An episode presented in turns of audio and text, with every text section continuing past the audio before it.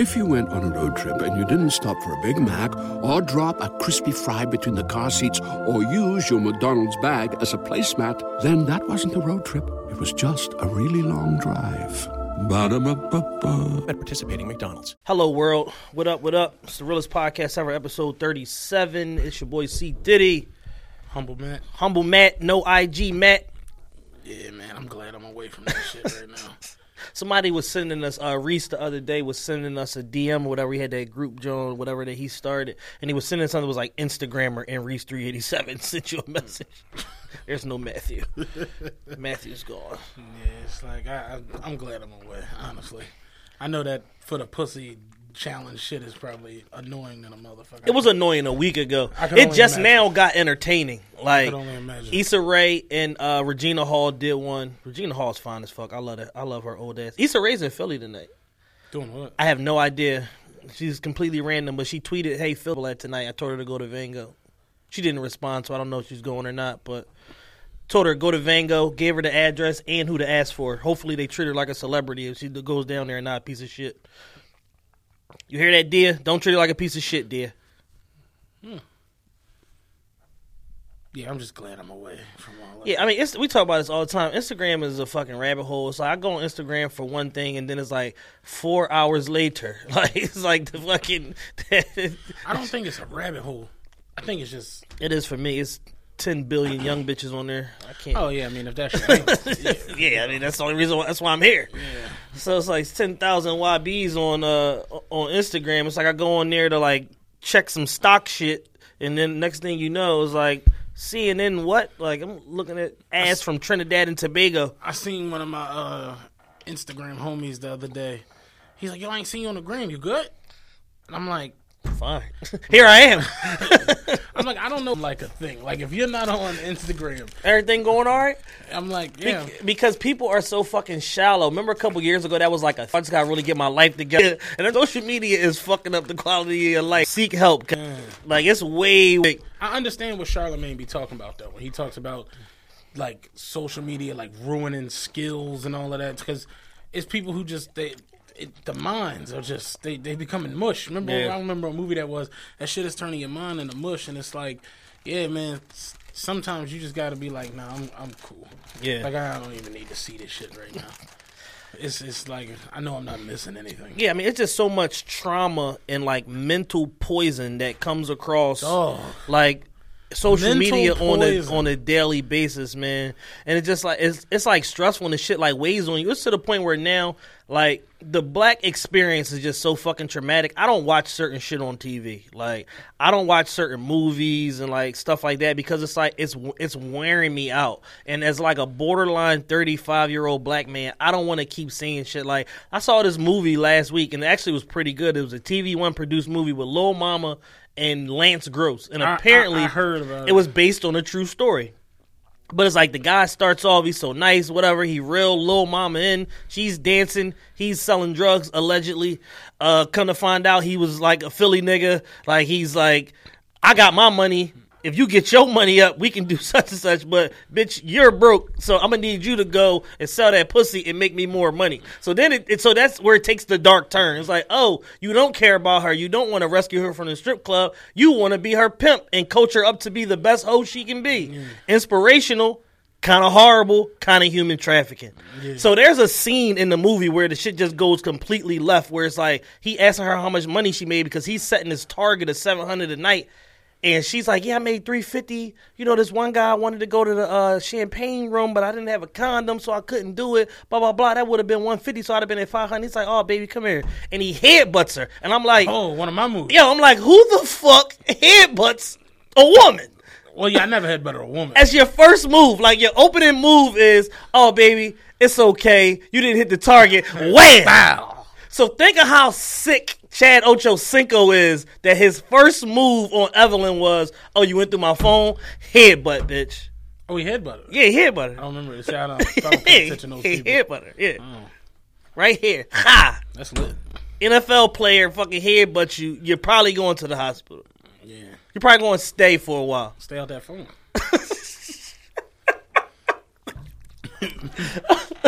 Matt Many fixed- lessons to be learned here. Matt fixed my life. Uh, stay out that phone. So he headbutts her, and then from there, just a constant like Nothing good can ever come from going through a phone. it's just constant.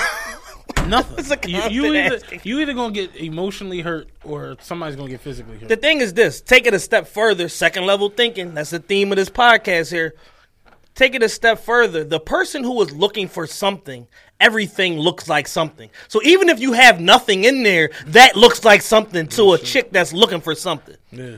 So you mean to tell me you ain't sucked no titties all last year? you mean to tell me that I'm with a nigga that don't none of the chicks who drive the bus want to fuck my man? So I'm washed. It sounds like it's about me. Uh, So I'm washed. What do you mean you don't have nothing in this phone? there's nothing in there. So you didn't go to Chipotle get an extra chips and salsa that I don't know about or nothing. Nah, So you just going to work, as a black man, no. coming home, you going to work, doing your job, earning a living, and then coming home, my nigga. Yeah, You got a lot of explaining to do. that's what the Lord intended for me to be doing. You got a lot of fucking explaining to do, my man. Hey, Just, can you turn my headphones down just a little bit? They're like super loud. Like, why the fuck is this phone so clean? You knew I was going in here. Somebody tipped you off. Somebody tipped you off. Somebody tipped you off. Somebody you know hang with Young Dolph. Somebody tipped you off, my Anything man. you see, anything you hear when it comes to the person you're dealing with, you you just some somebody the other day on Twitter posted a joint was like, when you find out your girl out here telling niggas thank you, and it was Dwyane Wade crying, getting wheeled off the court in the wheelchair. you know, yo, that's really how that Like, shit. thank you. You the nigga held the door for you. Said thank you. You said thank you. For real? You so you thankful uh-huh. that he held the door. So Thank- thank him. Don't thank me. Right. Don't thank the Lord for getting you out of bed today, be able to walk through that door. Thank him. I ain't see you pray this morning, but you thinking. But you thinking this nigga over here. It's crazy. You thinking Ty from DHL because he held the door for you. So my job ain't good enough. You like his job better than mine? You in the passenger seat with your chick, and y'all at like Wendy's, and the nigga come over the speaker like, "Can I help you?" Yeah, fam. Uh, let us get you know, like the fuck. That's how that shit be. Men, we way worse. Women can like see you flirting, see the flirting, and not really be like, "Okay, that's cute." Yeah. Da-da-da-da. Your your chick say hi, hello, Hello. hello. Yeah, hell is low. That's where you gonna be if you keep telling motherfuckers hello. So I suggest you find another way to not greet these motherfuckers. Oh, but but finish. What what happened after the headbutt? Oh, so after the headbutt, it was just the the final forty two minutes of the movie was all ass kickings Okay. and shootings and shit. And uh, he turned her into a trained fucking uh, stripper assassin, Okay. stripper ninja assassin, uh, robbing niggas. Her and her girlfriend robbed Floyd Mayweather and then shot him. Like Uh, the real the Floyd real Mayweather? Floyd. Yeah, yeah. How the fuck? How much did they pay? That's what I'm saying. Floyd probably paid them. You know, I'll pay. Put me in a movie as the big baller. I'll pay for the whole movie. What's the movie budget? Seven million. I have that in my left pocket. I love Floyd, man. Did you watch his? Uh, he just did an interview with um, where he was talking about it, the the seven having seven hoes. He could never have one hoe because one is too close to zero. Yeah, he swear he me. like I love Floyd. Sometimes though, he just be saying crazy shit. Like the whole interview was just we were like when he's not talking about sports. I'm not listening to him talking talk about nothing but sports. yeah, sports or money. Cool. After that, sports, money, hoes, Yeah, sports, money, hoes. sex, drugs, and entertainment. After that, man, it's it, it's down the fucking hill. It's Yeah, like- no, he's dumb as a brick. It's like sharp as a sharp as a whip, dumb as a brick. Yeah. All encapsulated in the one boxing machine. Yeah, those like you were saying, though, those movies, man. Like, uh, people ask me, um, what's the movie where the nigga was th- threw the threw the kids out the moving car and all that shit? Um, Oh, the with the big John Precious. nah, nah. Um, that was another one that was ridiculous. The um, it's like a bunch of different stories going on, Okay, and all of the men are like abusive and uh, they all pieces of shit. What's what's the Sandy Brown hair nigga we hate? Um, Michael Ealy. Michael Ealy, he's like the bad guy. He's one of the bad guys in the thing, I believe. But did, I can't think of it. But people ask me like, "Yo, did you ever watch it?" And I'll be like, "I heard about it," and was like, "No, no, I don't want to watch motherfuckers purposely." Like there's a new movie. There's a new movie that's coming out in a couple of I think this weekend and the shit is like a combination of like when the bow breaks, which is like about the shit with the kid or whatever, and like the the psycho whatever falling in love with the kid, the surrogate falling in love with the kid or whatever. So it was like a combination of that, and then like every other black movie where like a woman getting her ass whooped. So it was just like. I don't want to see that shit, man. Like I'm, I already told y'all, I'm a feminist now, proud feminist. Um, I don't want to see Hey there, ever thought about what makes your heart beat a little faster? Oh, you mean like when you discover a new track that just speaks to you? Yeah, or finding a movie that you can't stop thinking about. Well, get ready to feel that excitement all over again because Amazon Prime is here to take your entertainment and shopping experience to the next level. Absolutely. Prime isn't just about getting your packages quicker. It's about diving into a world of endless possibilities, from the latest releases to exclusive content you won't find anywhere else. And don't even get me started on the music. Prime offers concert specials that will transport you right to the front row. It's like being at the hottest gigs without leaving your living room. I use Prime to tap in with some of my favorite artists' live shows from any and every genre of music. Trust me, Prime is a game changer. It's like having a personalized superstore and entertainment hub right at your fingertips. So why wait?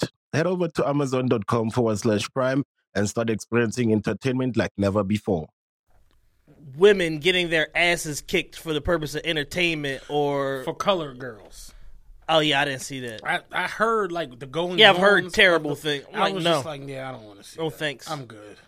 no no i'm not watching it like Like, like why? no It's just just know. And, uh, and and what's crazy is the women and people will put themselves through the torture of watching a movie like that. that was so horrible just to come out and be like, yeah, that was awful. That's how niggas be though. They be possessive, and it's like, you know, you could have went to see Toy Story or some other. Like you didn't. like have, you know these niggas will kill you girl you didn't have to go see that. like you shit. knew that before you got here Like, So Ty- like- as, as as much as I fuck with Tyler Perry because making all the money and doing all that shit. oh yeah i actors, respect tyler as a businessman and employing all these black folk But but the movies, I, like I don't need to see. You know, I could have did bad all by myself and should have never met you and been with you and we you, you know these we, niggas ain't loyal for Yeah, like I, I don't need to see them shits, man. They, I'm at my girl mom house. They made they made us uh well not made us, but we all watched the uh the one where the guy was raping uh not raping but uh giving gay the chick AIDS. Uh oh yeah the one she was married she started messing with the billionaire Yeah. and he gave her aids yeah was he a billionaire? Yeah, he was super up. Yeah, and she The was tech fucking, bull. She was fucking with the uh the pharmacist. Boy. Yeah. yeah. He was like corny and shit. Left the corny. Lance man. Gross. Lance Gross. Lance Gross, yet again. Lance again. Gross is always there in those movies. Lance Gross had a motherfucking. He's- uh, he's like he the- had a round off with a part in it in this movie. he's like the millennials Blair Underwood. yeah, Yeah. No, he's always around some silly shit. like Lance Gross. God damn it! yeah, you know this movie's gonna be.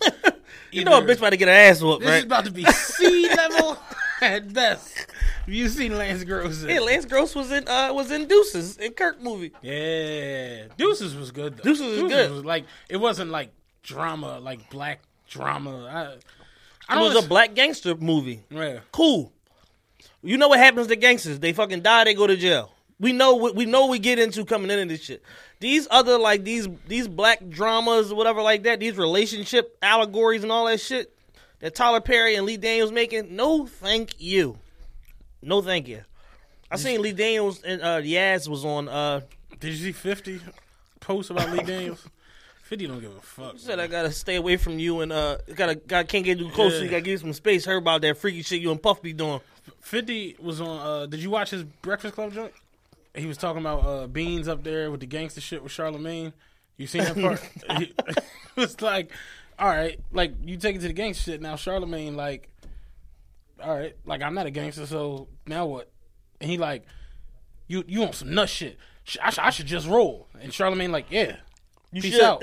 He's like, but I gotta promote my music. I was cracking the fuck up. Oh, yo. But I gotta promote Gang Gang dropping uh, 50, everywhere 50 tomorrow. was talking about tails. Um, you know, he was at uh, Charlemagne was like, "Yeah, y'all, this the first time you and Irv like been under the same." He said, "That know?" won't be long. He's like, "It won't be long. Let me get them out of there." and they start laughing. He's like, "No, I'm serious." He's like, "It's a great idea. It's poorly executed." And they're like, "Oh, so you watch?" He's like, "I watch everything people I hate." You know what I'm saying? Like, I, I'm like, "Yo, this nigga man, fifty funny as shit." But enough of the foolishness. yeah. Let's get to some real issues from the week, man. Uh, first things first, uh, we lost a, a, a major lost pioneer a- in, the, in, in the YBOD legacy movement. was a YBOD. Absolutely Yeah, started. He's the yeah, he's the forgot about forefather. He's the Mount Rushmore of YBOD. Is him, me, and Esco. You know I'm saying, and there's probably somebody else somewhere in between. R. Kelly, we can't deal with you right now. You know what I'm saying, like you go against the doctrine, you be dipping into the underage pool. We can't fool with you. So until further review, you're left off Mount Rushmore. You know what's funny? Last well, before I deleted my IG, I saw a chick. Uh, she made a post like, "Damn, what happened to the YBOD movement? I guess that shit died out." And uh, like that was the the tweetgram. And the caption was like, "Y'all got sick of the the young girls with the pissy pussies." And that's Esco came with a post like, "When you were twenty, did Was did- your was your pussy pussy I was fucking. In fact, y'all started going, yeah, yeah, Yeah. yeah, yeah. You see that, yeah. I said, hey, uh, what's going on here? You was uh, saying something about that was for broke niggas. What's going on here? It's like, sis, just because your seventh grade crush left your motherfucking ass when y'all got to 12th grade uh, for a, a, a brown skinned girl with a fat ass, it's like, don't be mad at us. You know what I'm saying? What, how much was Hugh to worth? I don't know. That's a good question. I didn't even look. I know he was rich in hoes, so I just was Hugh like, nothing. Hefner's wi- wealth was widely estimated to be around fifty million. That's it. I mean, shit, not bad when you got a house full of uh, blonde poom poom. Yeah, I just thought that like Playboy's like a fucking international. But who knows how much of it he actually still owned? I know he didn't own the mansion; he was leasing it. Yeah. I know that because I saw that a couple months ago on uh, Inside Yeah, of the Night. he had grandfathered in for real. Yeah. no, he sold it. Oh, He sold it for a hundred mil. And then leased it back. and then leased it uh, like for a million dollars a year, I believe. Said his wife, his wife is like thirty. Says she don't don't get a dime from the uh Damn. from the. Uh, So who gets all the check, all the cash? I have no clue. They said the wife ain't getting shit. He gonna leave that shit to like the guy that built the grotto or some shit. Yeah, some silly shit. You know how they play. Yeah, you have no. Uh, So rest in peace, Unc. Um, you know, ninety one years, fought the good fight. Too swift on his toes to get caught up with these hoes. I saw a joint yesterday said, uh, "Rest in peace, Hugh Hefner. Life is so short." Like it was 90. Ninety one. Like, Average black man died at twenty four. Talking about life is so short. Not in this case. somebody sent us a question about the Hugh Hefner. Said, "Do you have any desire to live to be 90? No. I was thinking that. Get me out of here like sixty eight to seventy two. I was saying the other day, like, do old people really, really enjoy them? I mean, I know they'd be finding joy and be having good times. Me and find enjoying waking up. Yeah. But it's like, if I can't fuck at peak performance, get me out of here. I can go. You know what I'm saying? Once the knees stop working, shit start hurting, you don't even know what to call it or how to get it treated, you can get me out of here. It's like, yo, you can live for at least like 12 more years. Nah, euthanize me. I'm done. Get me out of here. it's, a, it's an after party in, in heaven. Get me up out this room. It's a fucking idiot. Major issue we had this week was uh Donald Trump versus everybody. yeah Trump Trump literally versus everybody NFL, NBA, North Korea, randoms. Like, like you know how me and Nelly always say we hate everybody like Trump really No, I really hate everybody. everybody any and everybody Yeah, I tried to give y'all some game on uh, what y'all should do, and y'all did the exact opposite. So now I'm gonna talk about some whole other shit that don't have nothing to do with the initial reason why I started all of this. Y'all be safe. I got golf to play. I actually wrote it down earlier this week. Let me go to it. Like I was actually uh I was working this week, man. I was like bored and shit. I was writing down like all the people I seen Trump go at this week. All right, here we go. Trump this week attacked or threatened John McCain, Chuck Schumer, Rand Paul, Lisa Graham, Lindsey Graham, Lisa Murkowski, Steph Curry, Colin Kaepernick, every black athlete in general, Roger Goodell, the foreign minister of North Korea, and then called Little Rocket Man. like, yo, that's in a week. Yeah. like, how All in the course of doing that business. Much shit, dog. And Kim Jong Jong, uh, we will ex- we will take Trump's latest comments as a direct uh, declaration of war. And then posted a pic in a jail pose. You seen that, John? I'm like, yeah, he's not fucking around. Uh, with, with the whole shit with the NFL and everything, where, where do you want to start with it? Like, Um, it's so many moving parts. To this it's so much. So the bigger the issue that we kind of all talked about collectively amongst ourselves, me, Matt, Carl, Love, or whatever, and then Ra also is just basically like the inception of what this protest was versus what it is now. Colin Kaepernick started this protest as a peaceful protest for the different injustices and things that were going on with the country, his involvement in Black Lives Matter, the fact that him being, you know, like a community volunteer, seeing the disproportionate number of unarmed black men and women being killed at the hands of police with little to no judicial pressure mm-hmm. or conviction to be that situation. He started by sitting out the national anthem, literally sitting on the bench when the national anthem was going on. He had a conversation with a former military man who said, "Hey, I understand your movement. I understand." They had a meeting. and He said, "Hey, I He's a football player too. yeah, understand your your your movement, your meeting, uh, like what you, what you're trying to do, your message, all that. I respect it. It would sit better with me if you kneeled instead of sitting. Colin Kaepernick said, "Hey, no problem." He started kneeling.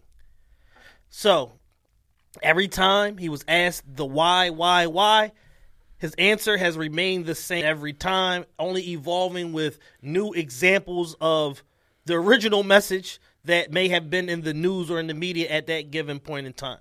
Fast forward now, this is a, a year later, and we just literally had the entire NFL, like some odd- 400 some odd players or some shit like that, mm-hmm. took a knee, locked on form of a protest over this past weekend with even some NFL owners. I think it was like between seven and nine owners participating of a protest. If you went on a road trip and you didn't stop for a Big Mac or drop a crispy fry between the car seats or use your McDonald's bag as a placemat, then that wasn't a road trip. It was just a really long drive. Ba-da-ba-ba-ba. At participating McDonald's. Sir. Don't let the media trick you and take your eyes off the ball to from this now being labeled go from being labeled as uh, Black Lives Matter, Black Rights Matter protest, peaceful protest to now we're protesting against Trump. Yeah. And the media is just such an amazing hype and spin machine that they've literally changed this whole narrative to why are the players in the NFL and the NBA boycotting Donald Trump? And then this is like the highlight that you see on all these different news media, left, right, and moderate news media. They're all covering it in the same manner. And it's to the point where Colin Kaepernick is not even a part of the discussion they've anymore. completely wiped him out. Sports Illustrated just put out a cover for this week. People locking arms and this, that, and third. There is no Kaepernick's Colin Kaepernick. on this shit, Yeah. Why is that? Because he was used as a scapegoat for a reason of, hey, we don't like the fact of what he's doing. Now everyone's doing this like, oh, fuck him. You guys are anti American and anti patriotic. You're boycotting the flag. And then now it's turned in from that to you're boycotting Donald Trump boycotting you, boycotting the flag. And it's like, what? How do we get here? So that's kind of what I'm interested in starting with is like the how how did we get here? Like what particular moments along the line of from what Kaepernick was doing, then Michael Bennett joining the protests and a couple other players in the NFL joining the protests or whatever. How did we get here to where on September 28th now, 2017, the whole message has been flipped? Trump is a spin master. Like, what was the song Common had? Uh, a spin master. She brought her face up laughing to testify. John. Like, Yeah. that's Trump. Trump is a genius spin master. He's taken the whole thing away from Kaepernick. Yeah. From black, the the like the term Black Lives Matter.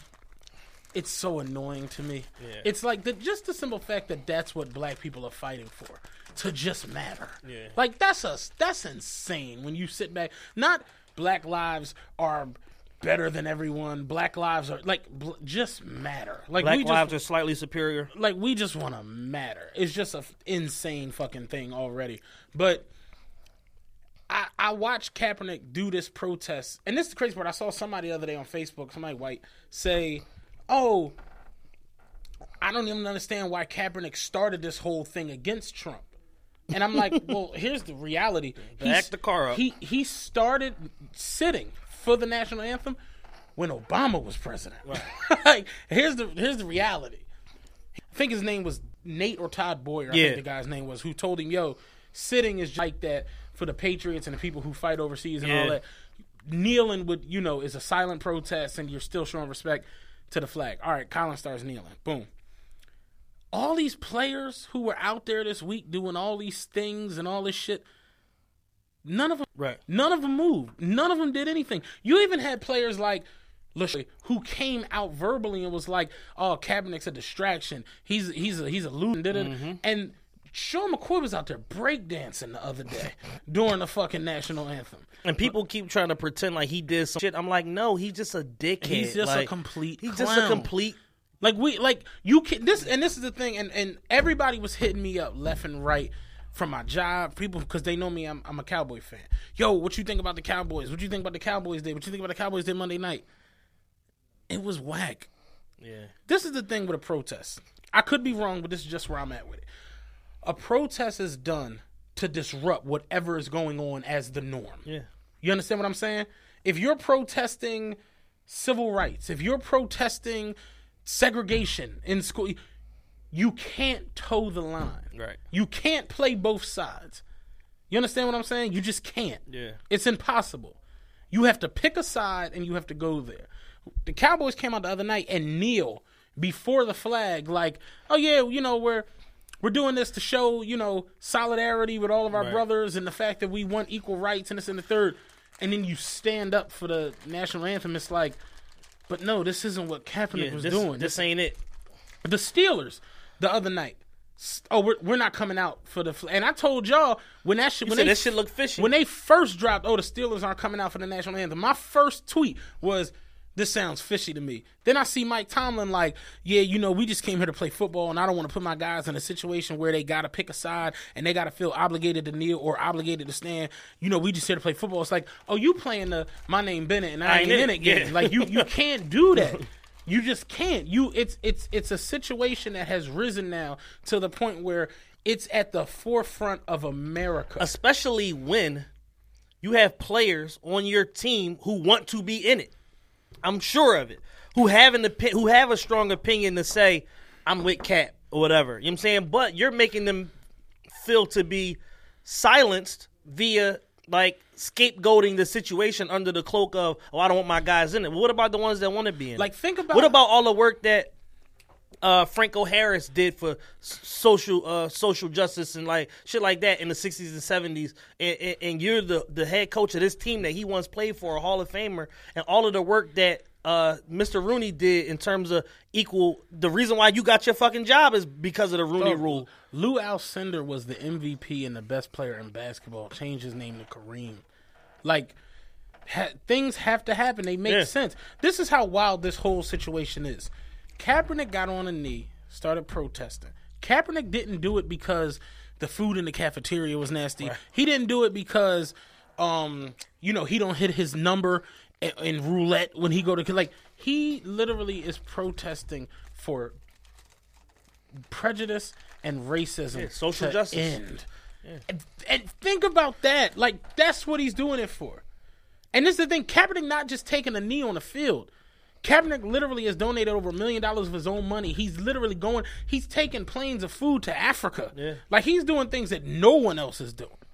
So it's just insane that you get so much backbiting from all these people who, like, LeSean McCoy black. You understand what I'm saying? Ray Lewis with that fucking Dodge up, you black. Right. Ray Lewis literally went out there and said, I would never kneel. I would never do that. I do too much with the military. I do too much with the police. And then we clearly see you in the picture on one knee. And then you kneel. And then you get on two knees. And then your greasy ass decides to say, I wasn't and- kneeling, I was I, praying. I look around the, the stadium and I see people not knowing what to do. I see people kneeling. I see people locking arms. I see people not really understand or, un, or they unclear as to what's going on. So in the middle of chaos, I drop to two knees to pray to God. It's like Ray, shut the fuck up. Like you sound retarded. You realize the cameras were on you. You do realize these cameras work, right? And then you was like, "Oh shit, I'm kind of kneeling. Oh shit! if I get up, it's gonna be like a thing. But if, what if I get down on both knees? I get down on both knees. I can tell him I was praying. That's what I'm gonna do. I'm gonna mouth some shit to myself. I'm gonna mouth oh shit, oh shit, oh shit, oh shit, oh shit to myself, and uh, it's just all gonna go away. Nobody's gonna talk about this. Nobody ain't seen nothing. And now it's like you see what that does again, toeing the line. Now we not fucking with you, and they not fucking with you. They said thirty five thousand people have already called for them to take his statue down.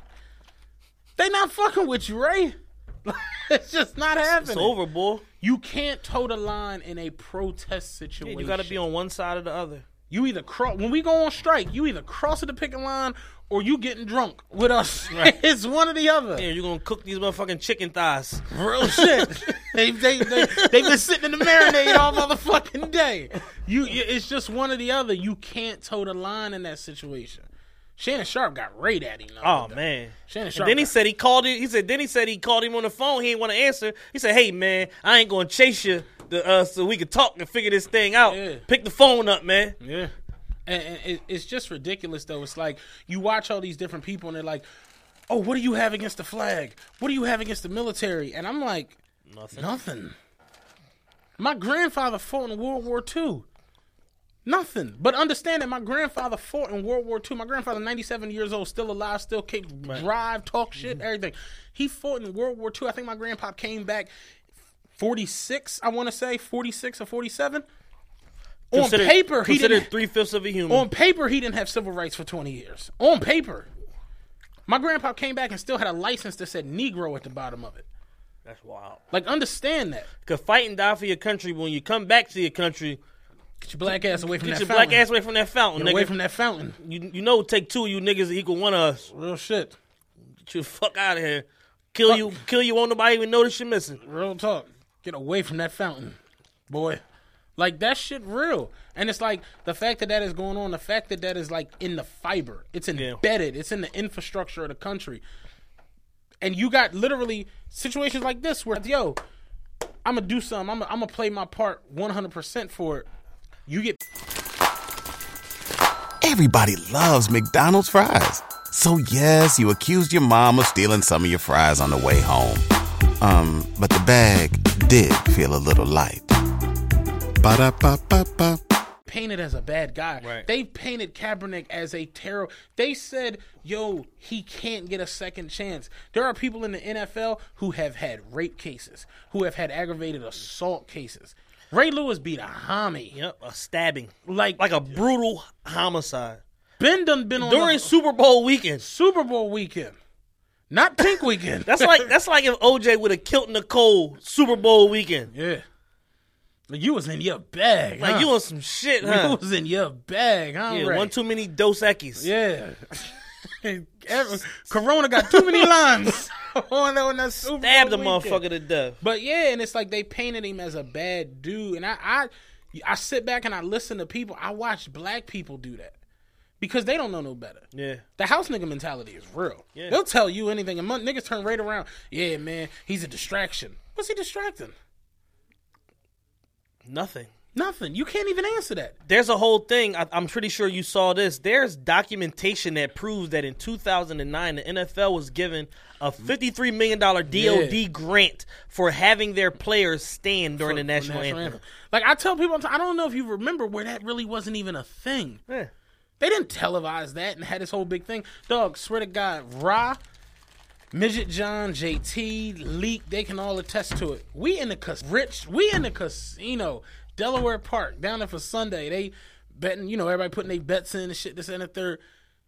They playing the games on the, the the games getting ready to start. National anthem come on. White folks is standing in the casino.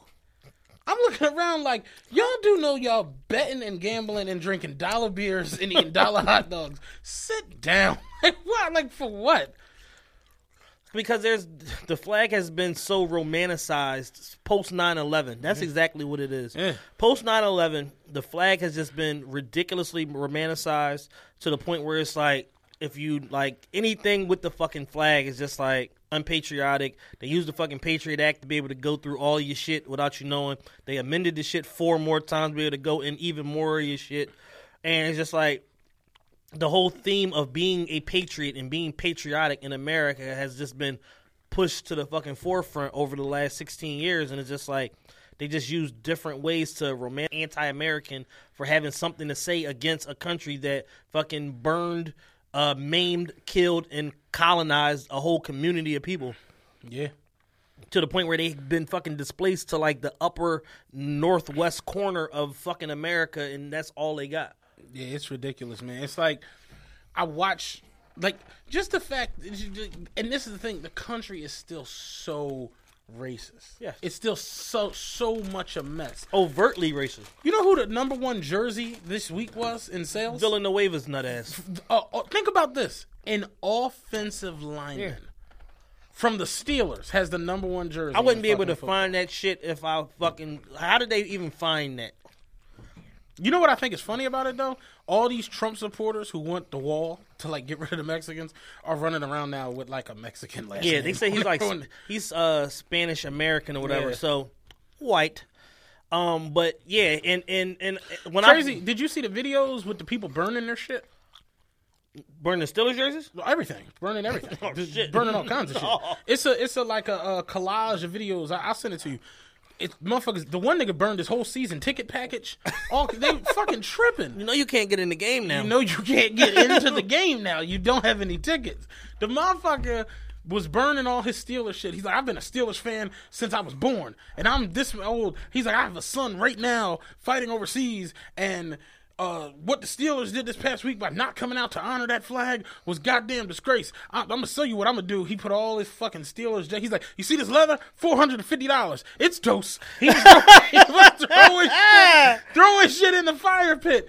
So then he, he's doing this, doing a, he's like, you had one Steeler who turned around and came out and did the right thing, and that's goddamn Villanova. And I love him. And I'm like, Goddamn Villanova. I'm like, Villanova is a fucking university. Did you that man's name is Villanueva. Did you see that the volunteer fire chief in Washington County Oh, was like this nigger coach Yo, or whatever this the nigger fuck? coach I was like, yo, he went nigger coach on Facebook on vacation. on vacation. Wasn't even in the country. like, people are just making asses of themselves. And then, and then he came back, has to resign, of course, and puts a message up. Yeah, I didn't mean what I said the other day. I was just upset. it's like, nah, you meant 100% Put what the fucking said. Dos Equis down Dog. and get off of Facebook. Them fucking Yuenglings get you in trouble. Oh shit, man. My one of my uh, managers was like, "Yo, you," because I say nigga all the time. He was like, "Yeah, man, you come in the back and shit. The boss be here. You be saying nigga and this that." And I'm like, "They say it." I know damn well he ain't going home talking about yeah these African Americans, These urbans. and like it just is what it is. And it's like I'm serious though. Like the, the whole Mike Tomlin shit. That's what you get. You did that to stay out of the window. They want him gone. Fan base want his fucking head.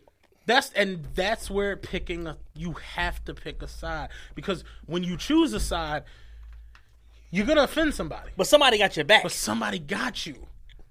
Right now, you're a man without a country, baby. you just a man without a country, exactly. And it, it you know you you kind of you brought that on yourself. Like it, it's just ridiculous, man. All the shit I saw this week, like it, Seattle, perfect example. Where the fuck is that? Oh, the statement that they made. Seattle said we're not coming out for the national anthem and then released a statement. As a team, we have decided we will not participate in the national anthem. We will not stand for the injustice that has plagued people of color in this country. Out of love for our country and in honor of the sacrifices made on our behalf, we unite to oppose those that would deny our most basic freedoms. We remain committed in continuing to work towards equality and justice for all. Shannon Sharpe, like, that's a statement. I know why they staying in the locker room. I understand what they staying in the locker room for.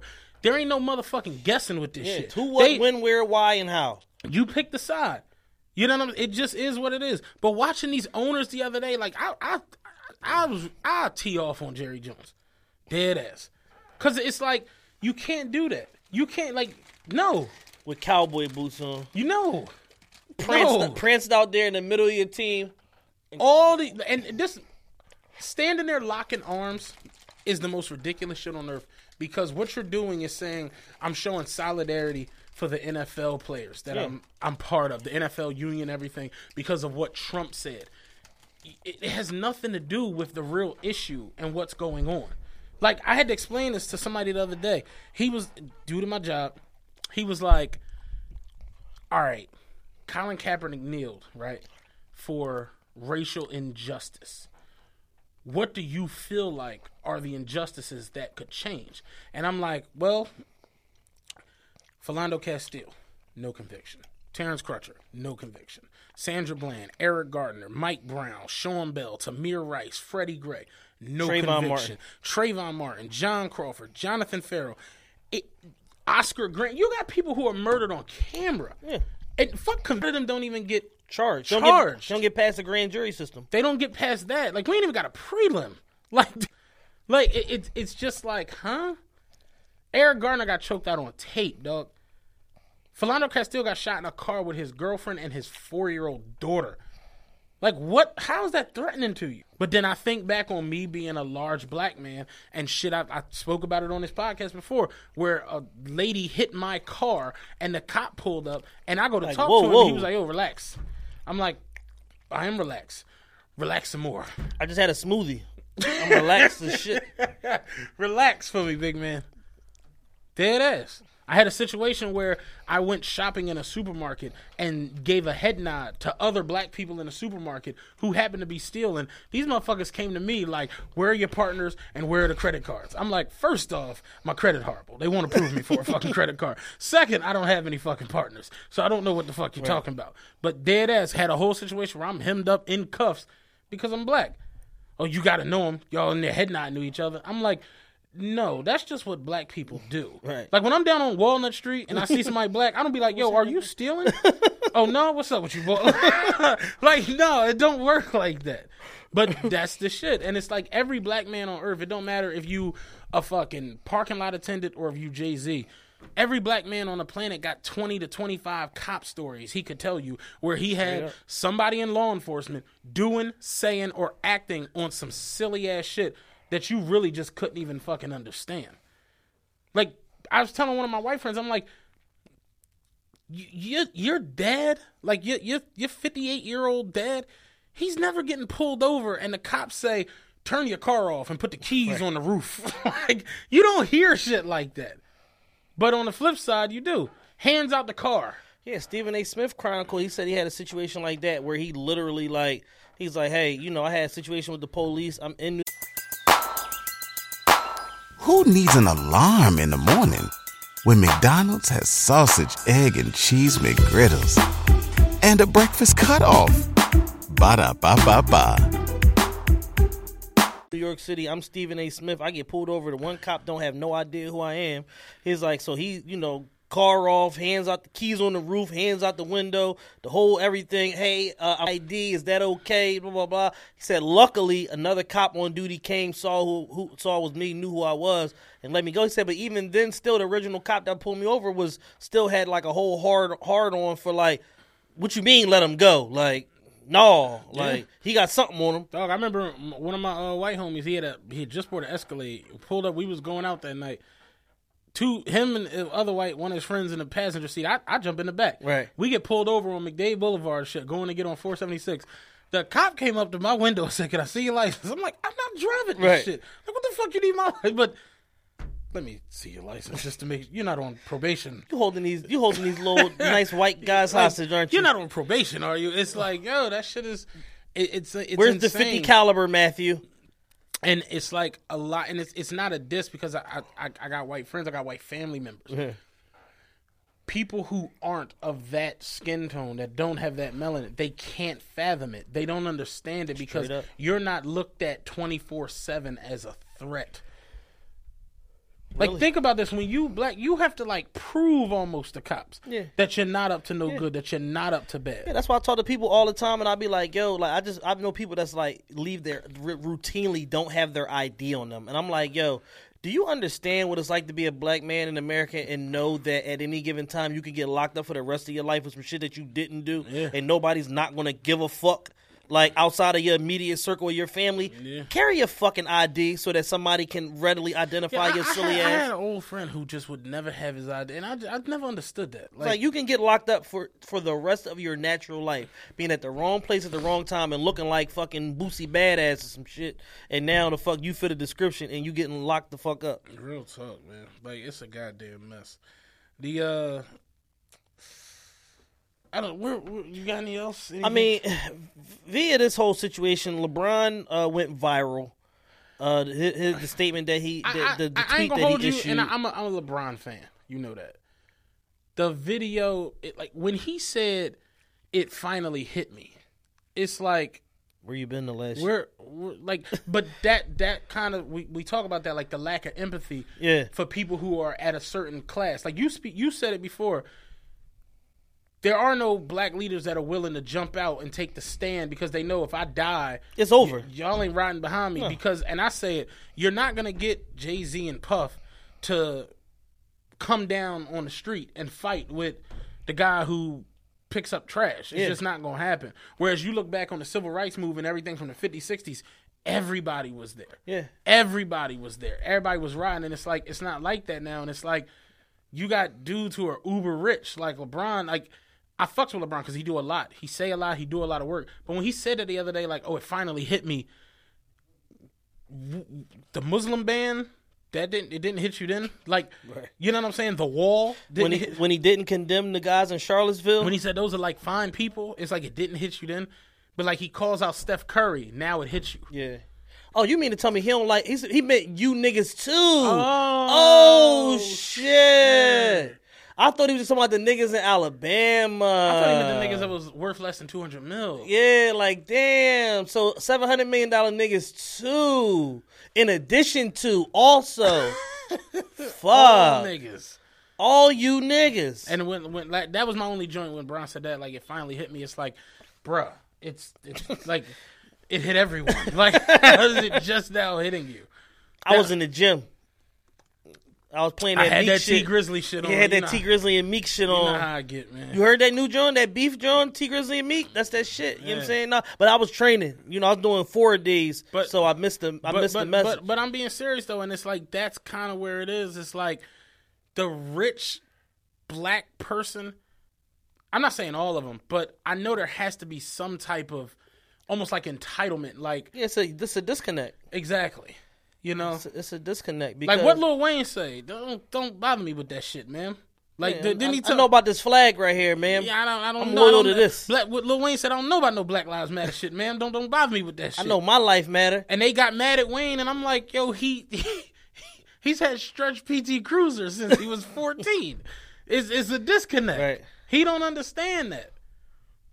Even when you go, when even when with him going through the whole shit with the gun and all that shit in New York, it still wasn't that bad Yeah. compared to like a me or you would have went through it. It wasn't the Kalief Browder story by no fucking means. Like he was in a fucking comfortable ass bunk, get getting head from one of the seals, fucking writing poetry and and getting his meals flown in like a goddamn good fella for eight months. Real talk. Shit was club med by all fucking accounts. Yeah. It's like Take me to the vacation wing of Rikers, Your Honor. real shit. No problem, Mister Mister Dwight. Yo, you know what uh, amazed me? The the not to go too far off. The Forbes list came out. Mm-hmm. Uh, was it yesterday? Little Wayne, even in the midst of all the five million dollars, I mean, year, Weezy's a big act. he's a fucking cash machine. just the name was too big. So it's like he can always head. Right. Said at one point he was getting like 80 grand a night to DJ. Yeah, Like yeah. He did like a thirty city tour where he was DJing and performing two songs from the DJ booth, eighty grand. that was the cut down rate. Like my man Javi was going, he was trying to help me book him for Vanity Grand. He was like, "Yeah, I could probably get it down to like sixty five. I'm like, we probably not gonna eat for like this nineties. nineties. all the problems with the country. You want to talk about some positive Yeah, black people? Go. We- we stay nineties. on this so he's a megastar in the nineties, two thousands, and now the twenty tens. We going into twenty twenty, and Little Wayne is still one of the top 16, 15 earning people in hip hop. That's fucking crazy.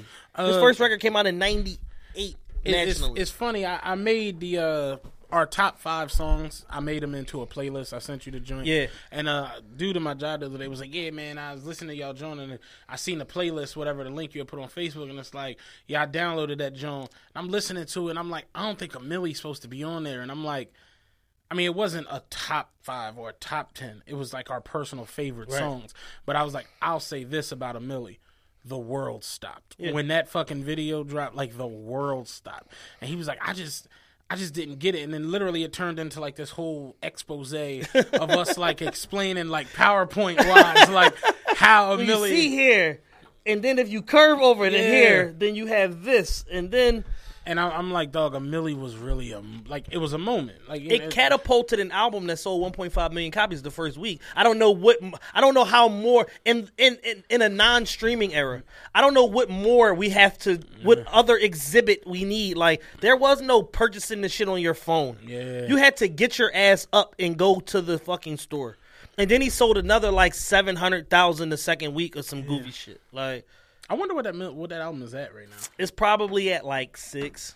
Some of them. probably domestically probably like six. It was like four million immediately. Like by the end of the summer, it was like four million. It sold like an Eminem album.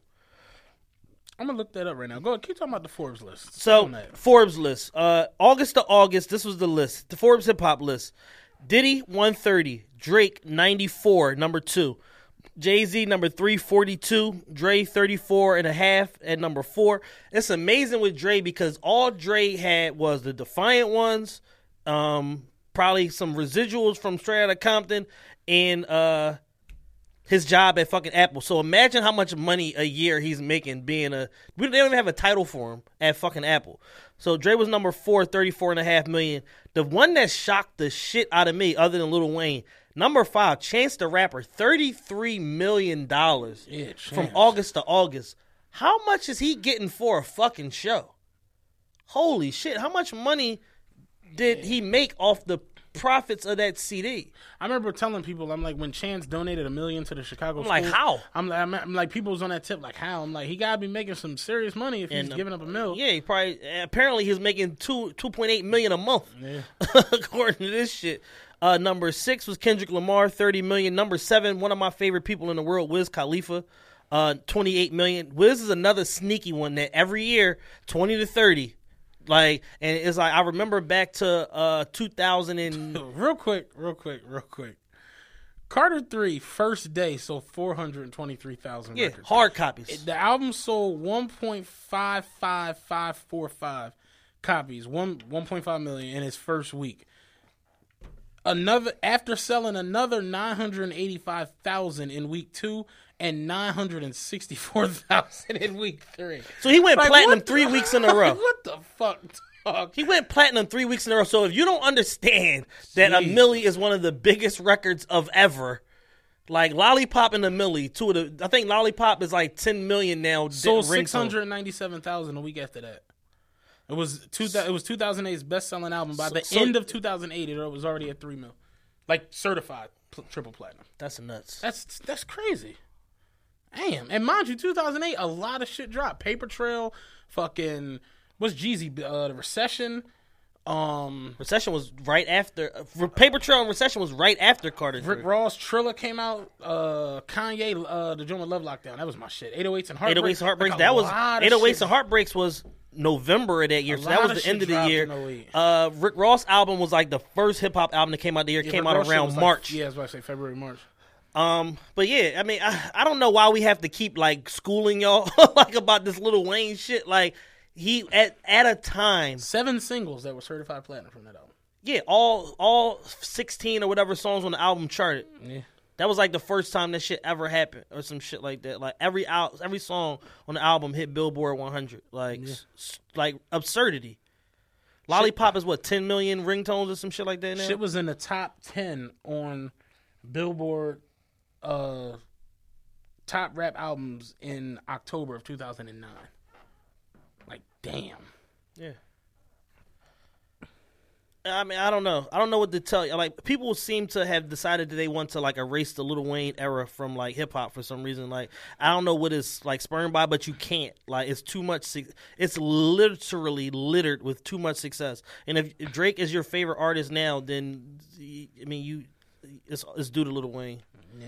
Like somebody tried to argue a couple weeks ago that like Drake would have been Drake and Nicki would have been them without yeah, that was a wi- without little without Little Wayne and I'm like yeah but no. I said because Drake wasn't Drake when he got over there.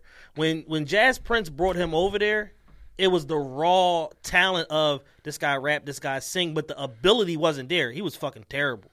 He figured that shit out by spending all that time with Wayne. So much so that when he initially got there, he was on the road singing Mrs. Officer on the Carter 3 tour. They didn't know what the fuck Drake was going to be. They didn't know if he was going to be Trey Songz or be Little Wayne. They hadn't figured that shit out yet. But collectively, Wayne and Cortez created that what he is. His magnum opus at the time, so far gone, came under the tutelage of Wayne. Yeah. Wayne's on there with three times or whatever. Four, I believe. That's what I'm saying. It's like that shit. No, I got to be unstoppable. He's on the freestyle with ignorant shit. He's on the joint with Bun B. successful. Successful. He's on it four or five times. That's what I'm saying. So it's like who the Damn, that mixtape was good. who the fuck has five Little Wayne features as an indie artist? Nobody. That's who. You know I'm saying like, Like prior. this, this is my thing. When Drake and Nicki Minaj get awards, get record certifications, They thank Lil get Wayne. anything, they come out of their faces and say, "Without Little Wayne, we wouldn't be here." Yeah. So I'm never gonna say that without Little Wayne, they would be there when they don't say it. It's just stupid. Yeah. It's a stupid argument. because the perception is that people look at Drake from so far gone forward. Mm-hmm. So projecting, they feel like, oh, based off of so far gone, he would have been what he would have been. But no, if there isn't room for improvement and then comeback season and Little I Wayne mean, a lot of people just don't know about all in the mix of I've- that I've, I've development. that the other day too. Um, we go off topic. We the uh, you know Jay Z turned down performing at the Super Bowl, Yeah. and the first maybe the first or second post I saw on Instagram this is right before I clicked my. I, I just saw so much stupid shit. yeah, that's right. Tell them Hove, you don't need that bread. Relax. They don't pay people to perform at the Super Bowl. It's not even about that. It's like but I, I watched the way the Super Bowl performances happen. Remember Katy Perry brought Missy out? yeah. Motherfuckers really thought Missy was like some new A artist. new artist, yeah. They were showing tweets and Facebook posts like, "Oh wow, this Missy Elliott is a hell of a performer. I'm gonna look for her." Mu-. Like they didn't know who she was. Like Missy been around since '96. doing that, doing that, Yeah, doing that same shit. One of the most prolific songwriters, producers in the history of music, and y'all don't know who the fuck she is. And that's just how like white the Super Bowl can Yeah. be, how white football can be at times. You know what I mean? But uh yeah, the Forbes list is it's it's it's it's inspiring to see multiple black people take down that much cash. Is like that's dope. yeah. Drake really out here doing a hundred mil in a year. That's crazy. Yeah, Drake, I mean Drake. I'm sure the majority of that money came. He probably had a crazy tour in advance from uh, Live Nation, but he just had the biggest tour in hip hop history, so he's all right. He, I'm sure he's recouped his money or whatever. Um, Had an American leg and a European leg, so he's good. he's good out He's, here. he's straight. Yeah, so I mean, it's just crazy to see the amounts of money. Pitbull number eight, twenty seven million. DJ Khaled number nine, twenty four million. Was Fut- Future on her? Future About to say- twenty three. Um, Kanye West twenty two. Birdman twenty. Still getting them checks, Bird Brain. J Cole nineteen in a quiet year. Swizz Beatz fourteen. His uh. His Bally uh collection that's probably wrong. His number probably is wrong because if he's if he had 14 million, should have been lower on the list. But Swizz Beatz uh col- did a collection with Fashion House Bally that's out now and like all the Saks Fifth Avenues and shit like that. It's like a Saks exclusive. The shit is actually really dope and it's art inspired. And um he just came out with that. Swizz Beatz is fucking designing Aston Martins and like all types of like crazy shit. And he's huge in the art world also. Um, so Swizz Beatz was 14, Snoop Dogg 16 and a half, Nicki Minaj 16, Lil Wayne 15 and a I half. Nicki's the only woman on there. Yeah, Macklemore and Ryan Lewis 11.5, same thing for Rick Ross, and Lil Yachty number 20 11 million. So as uh, QC stated a couple months ago, Lil Yachty just made 16 million in in 18 months. There's the proof apparently verified by uh by Forbes. Yeah, if he's doing 11 in a year, 16 in a year, Yeah. sounds about right. So I mean, like like Matt said, the uh, the Forbes list is definitely you know it's dope, something to see. Um, it's very inspirational to see. You know, Diddy did 130. He sold another chunk of Sean John to fucking Macy's, and I'm like, number one, you still have Sean John because that's how much it's not in like the mainstream thought process anymore. And then number two, it's worth how much money if you just sold a 25% for 57 million or whatever the fuck the case may be. And then he has a phenomenal deal, obviously, with Ciroc. Um, they just keep expanding that product line. He owns 50% of that company outright. And then um, they just branded one of the studios at Hot 97, the Ciroc Studios. So they're like about to just start. Yeah, I seen the Ciroc uh, Jones all over the Yeah, place. so they, I guess they about to start like acquiring like you know real estate, so to speak, with uh via sponsorship or whatever. Y'all can turn this into the Ciroc studio yeah, if we'll, you want. we'll Paul. definitely take a We'll- Ciroc you know sponsorship. what I'm saying? it's already blue. You ain't Yeah, got to do much. Get rid of this goddamn water. but you want to talk about Cardi hit number one at all? Cardi B hit number one. Um, they had like a mass marketing campaign to push the record from two to one, which is what the fuck you need to push a record from two to one. Um, she's the first woman to debut uh, number one single. Not debut. Well, to First woman to do it solo. to do it solo since with solo no features since Lauryn Hill 1998 doo wop that thing. Um, it's a huge accomplishment because the shit doesn't happen obviously, but every 20 fucking years. So it's definitely a huge accomplishment. Nicki Minaj, I believe, has been number one before, but maybe as a featured artist or with a feature, Nicki's never been number. never been number one. She's been number two. Her biggest song was Anaconda. Okay. Uh, Nicki, like she's been number two a bunch of times. Yeah. Number three, four, all that shit. She never has a never had a solo number one. She, if, yeah, she's never she's never had a number one. I don't think. Yeah, no. right. Yeah. So, um, so this is like, uh, you know, obviously a big deal with any type of measure of success. You know, the haters come out of the woodwork. Oh yeah, yeah. Um, so now it's like Azealia Banks, who's the the undisputed number one hater in America. Like she hates on everything. She once kicked Russell Crowe's ass for no reason at all at a hotel Az- party. Azealia Banks is a punching bag. Yeah. Like she just likes punishment. She just likes. Yeah. I think she's just one of those people. She's a horrible, bitter woman. And um, she just went on a whole like IG rant about Cardi and you didn't write the record and because you're a Latina, you got this additional push because uh, black men fetishize uh, Latina women, so you got to push and blah blah blah. They never pushed Nicki, Foxy, or Lil' Kim like that, and it's just like a whole big ass thing. And honestly, she has some valid points, I mean, yeah, but at the same does. time, it's like we don't want to hear that shit from you. Is the main thing. It's like you're kind of an asshole, not kind of. You're very much so an asshole.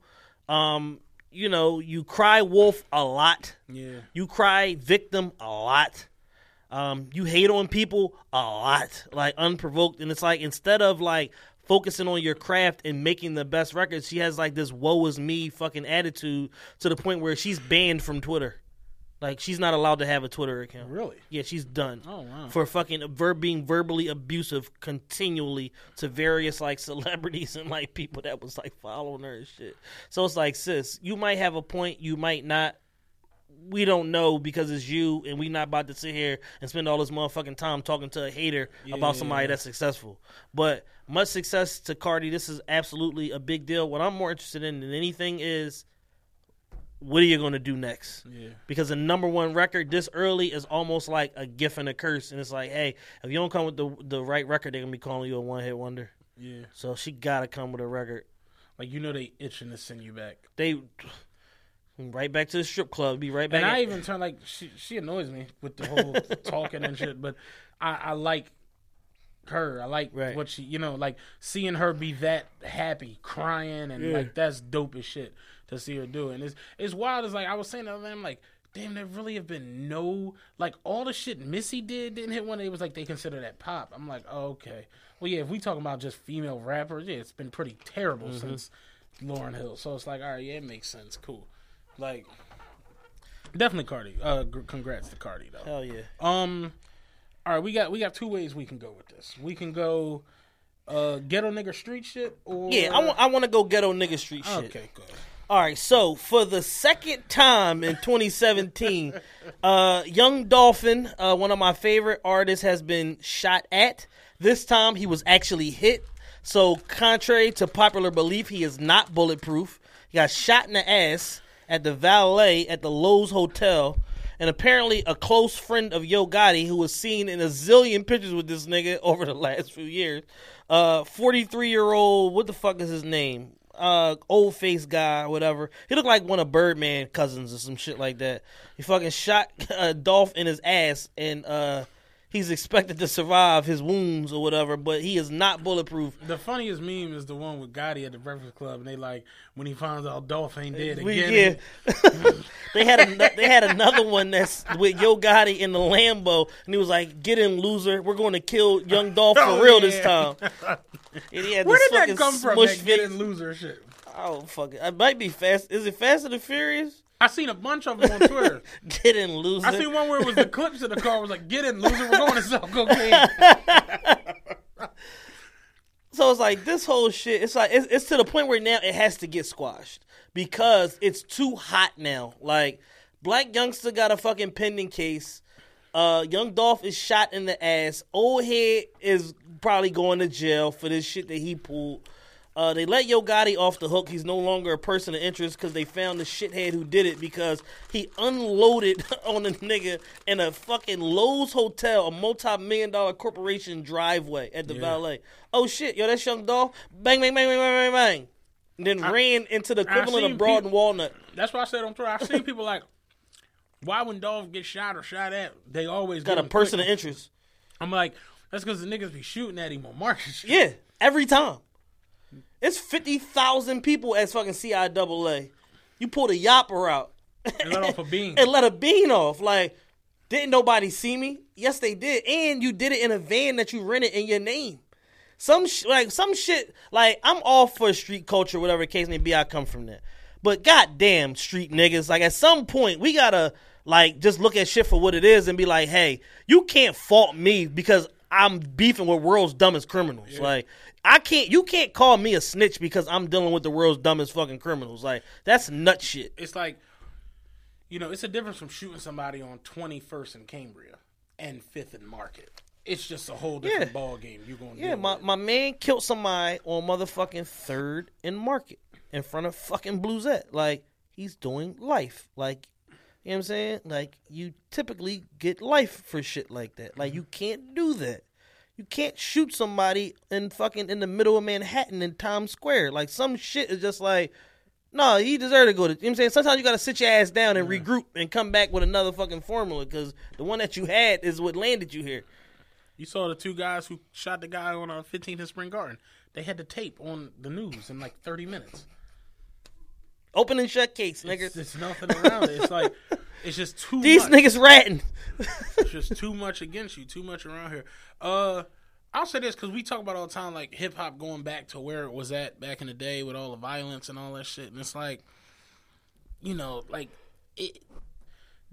Dolph's music has gotten a lot better. Yes, It's like every time he goes through some crazy shit, the music is just better Yeah. and better. Because I didn't even like him at first, but his music has become real good. So who knows? The, the next album might be dope. You know, might be a masterpiece. might be might be another hot one. You know what I mean? But uh, you know, hope he pulls through. You don't see nobody die. You know what I'm saying? That's all. Dumbass Hitman Holler yesterday. You get donkey of the day. Oh, yeah. Fucking just got word that uh, Young Dolph didn't pull through. Damn, R.I.P. Like dog, no, you're the only one reporting this. Double that XL, weird as shit. Double XL, and Complex are both like, no, we just talked to Dolph's people. He's fine. Like the rumors of his death are completely false. Simple as shit. Like I don't even know what that was. Like you don't check two, three sources for you fucking tweet that. Oh my my y'all weird. Well, my you weird for the week is uh Sarah Huckabee, the uh press for secretary from the White House. Yeah. Took over for Shiz, Sean Spicer, and Yeah. shit. Sarah Huckabee the other day addressing the fucking media at the White House said about the NFL protests. Did you see it? No. Oh my god. She said they're having such an issue with police and police brutality, they need to protest the police and not the American flag. Charlemagne was like, "Play that one more time." like, like, I really can't believe she think, but that's really how shot out they are. Like they really think it's a it's a protest against the flag and the the military. Yep, it's a flag issue. Real quick, uh, since we, we, we I don't know how much more time we got here. How much, where we at? Okay, Halfway- cool. Oh yeah, we good. Uh, did you see the town hall meeting? I saw parts of it. Oh my god, I heard it was hot fire. it was hot. Fire. men, men, hot. You know what I'm saying? Uh, CNN put together a town hall meeting. Anderson Cooper. Um, he had Spike Lee, Hines Ward, this dickhead reverend. I can't remember his name. Uh, the white guy. Uh, Boyer. Nate Boyer that told Ka- Kaepernick to kne- kneel instead of sit. Via satellite, he had Doug Baldwin and uh, Michael Bennett, and in the crowd, it was like people asking questions. It was almost like a uh, when the presidential candidates debate, and they Gotcha. started taking questions from the field and shit like that. And the the the people in the crowd, like they were military vets and people who got family there, and people who got kids, and yeah, all this that. And the the one white guy, man, stood up. Mind you, his wife is holding this big ass picture of his son. His son uh, got killed in uh, I believe Afghanistan, like a suicide bomber or something like that. And he's t- talking to Spike Lee, and he's like, "You, you, you, you got these guys that are protesting against that flag, and that flag represents freedom and liberty. You know, the things we fight for, the things we go over there, and my son lost his life for. And he was like, Yeah, but the, the thing, and the fact of the matter is, is like those things don't happen for black people here. That's what the protest for. Right. The protest isn't to disrespect your son. I, we appreciate your son.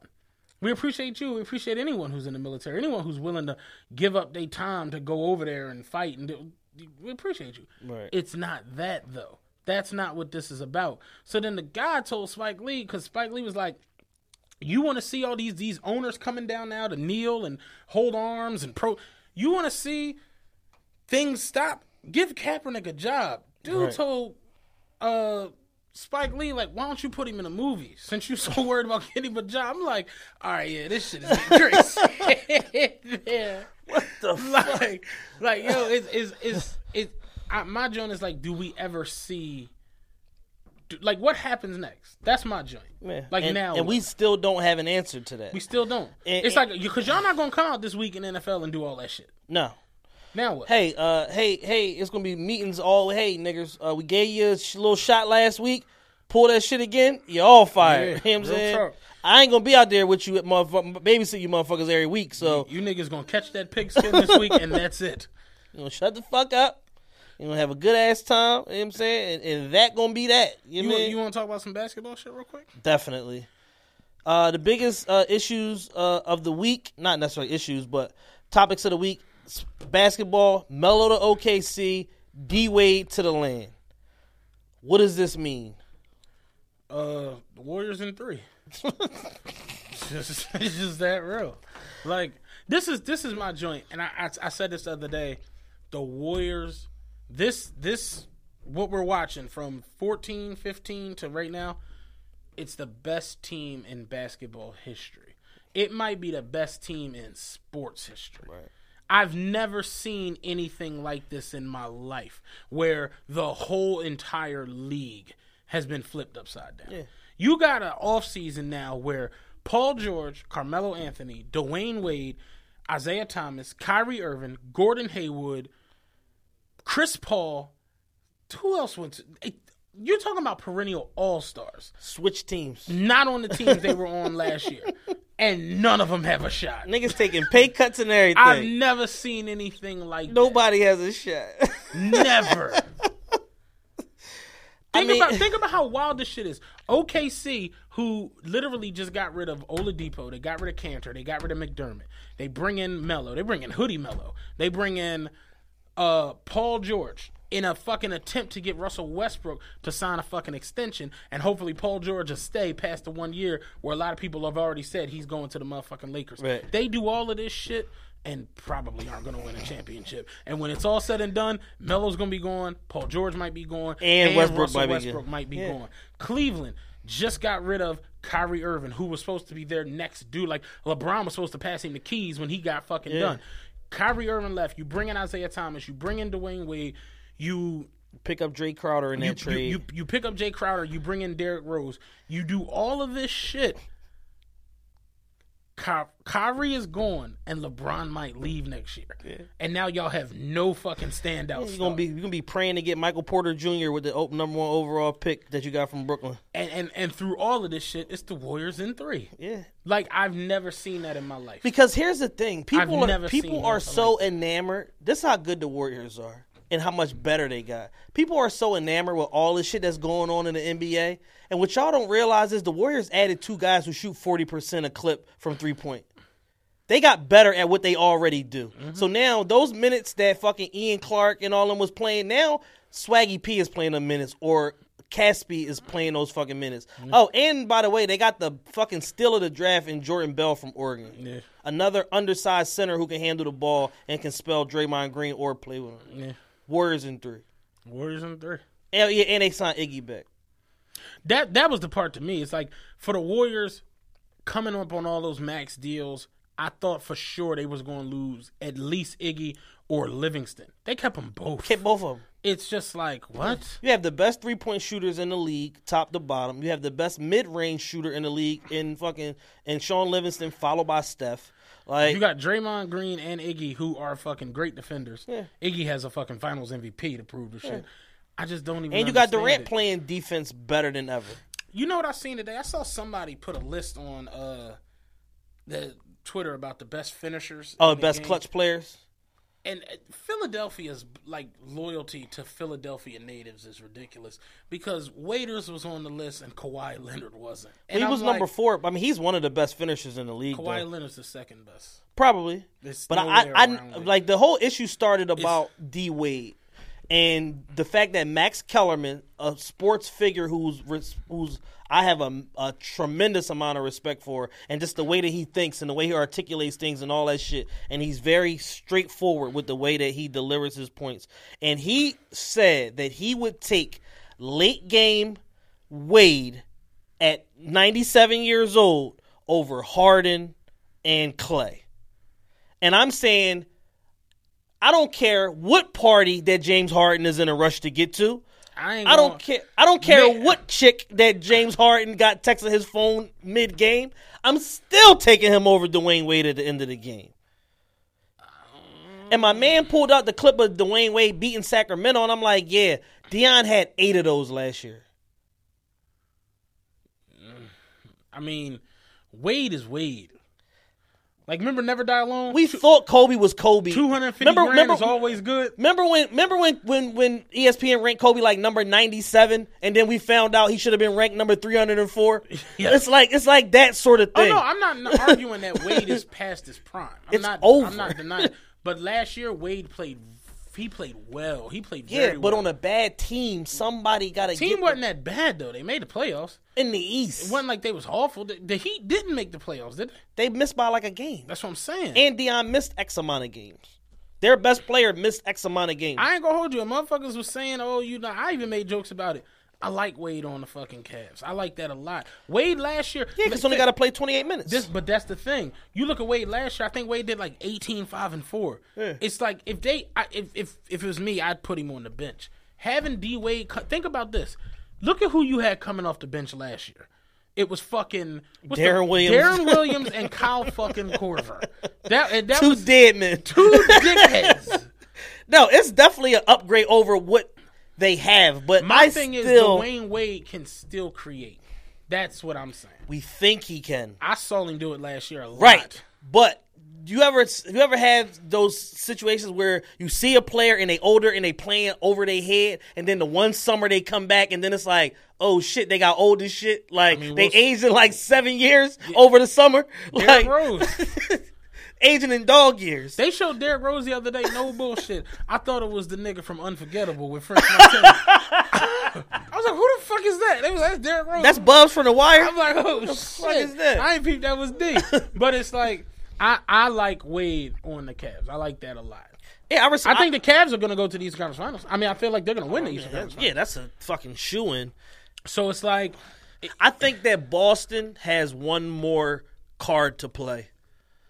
Because they got still got so many fucking assets. Like they got one more card to play. They gonna flip Al Horford or some shit with a pick or whatever, and they gonna fuck around and get Demarcus Cousins, and then gonna be like, "Holy shit, Cleveland, y'all did all this for nothing." Because I'm taking Kyrie, uh, Gordon Hayward, and them young boys with Demarcus Cousins um, over Cleveland. I don't know if Demarcus Cousins is like ready or some- something about Demarcus Cousins just be off. No, he's definitely always off. like it, it's like And but then you look at his numbers and it's like 28, 10, and five. Yeah, but it'd be 28, 10, and 5 with like a bunch of bullshit around it. And that's what people don't realize. Like when we was AI fans growing up, we was AI fanatics. It's like, yo, AI lead the league in scoring. It's like, yeah, AI took ninety five million shots this Yeah, year. AI, Like, AI, AI shot thirty nine point eight seven percent from the field. you look at like Russell Westbrook this past year, leading the league in scoring. Russell Westbrook had four hundred more attempts than number two. That's 400 attempts. If you shooting 25 times a game, that's an extra 15 games. that's a lot. Like, how the fuck did you get 100 games in whenever I got Yep. 82? It's like, that's a lot of attempts. And, uh, you know, so it, it's it's always like second level statistics. Yeah. People will tell you, you know, LeBron's the number one scorer in playoff scorer in playoff history. And then the Jordan stands and be like, well, Jordan did it in less games. Yeah, but the secondary stat is that LeBron did it in less field goal attempts. Right. So it's like it's always It's always a be give and take. Yeah, it's just one of them things. Me personally, I like Wade on the the the It's a perfect the fit. land. I like I ain't gonna when I saw the starting five picture the other day from the Thunder, I'm like, I like this starting five. Yeah. Cause I I, Melo's playing the four. I already liked them going into the season with just Paul George, just having Paul George and Roberson on the wing for defense. Yeah. Having Melo down in the fucking box now though with fucking Adams is dope. Yeah. Cause Roberson doesn't have to shoot now. Yeah. Roberson And- gonna be zero for zero every game he plays. And they got uh, Patrick Patterson, a three, four, five, who, who play all three positions, come off the bench or whatever, shoot the three, all that shit. They definitely going to be an interesting team to watch, but they still a 54 game, 54 wins and a second round exit is my prediction for OKC. yeah. They gonna fuck around and get tripped up by Houston on some bullshit. Like I'm saying, that's another thing. Houston might got one more chip to play. Like you never know. Like Demarcus Cousins is out there. They say he's not, but Anthony Davis is available. You know what I'm saying to be had the, for the right fucking combination of picks or whatever the fuck. Somebody gonna get fuck around and get Anthony Davis. Um, depending on how the Lakers go, they got Kentavious, Caldwell Pope, shit like that. So it's just like there's players out there that you know that can be gotten that can add to one of these already very very good teams. But Golden State in three. Yeah, definitely good. Definitely Warriors in three.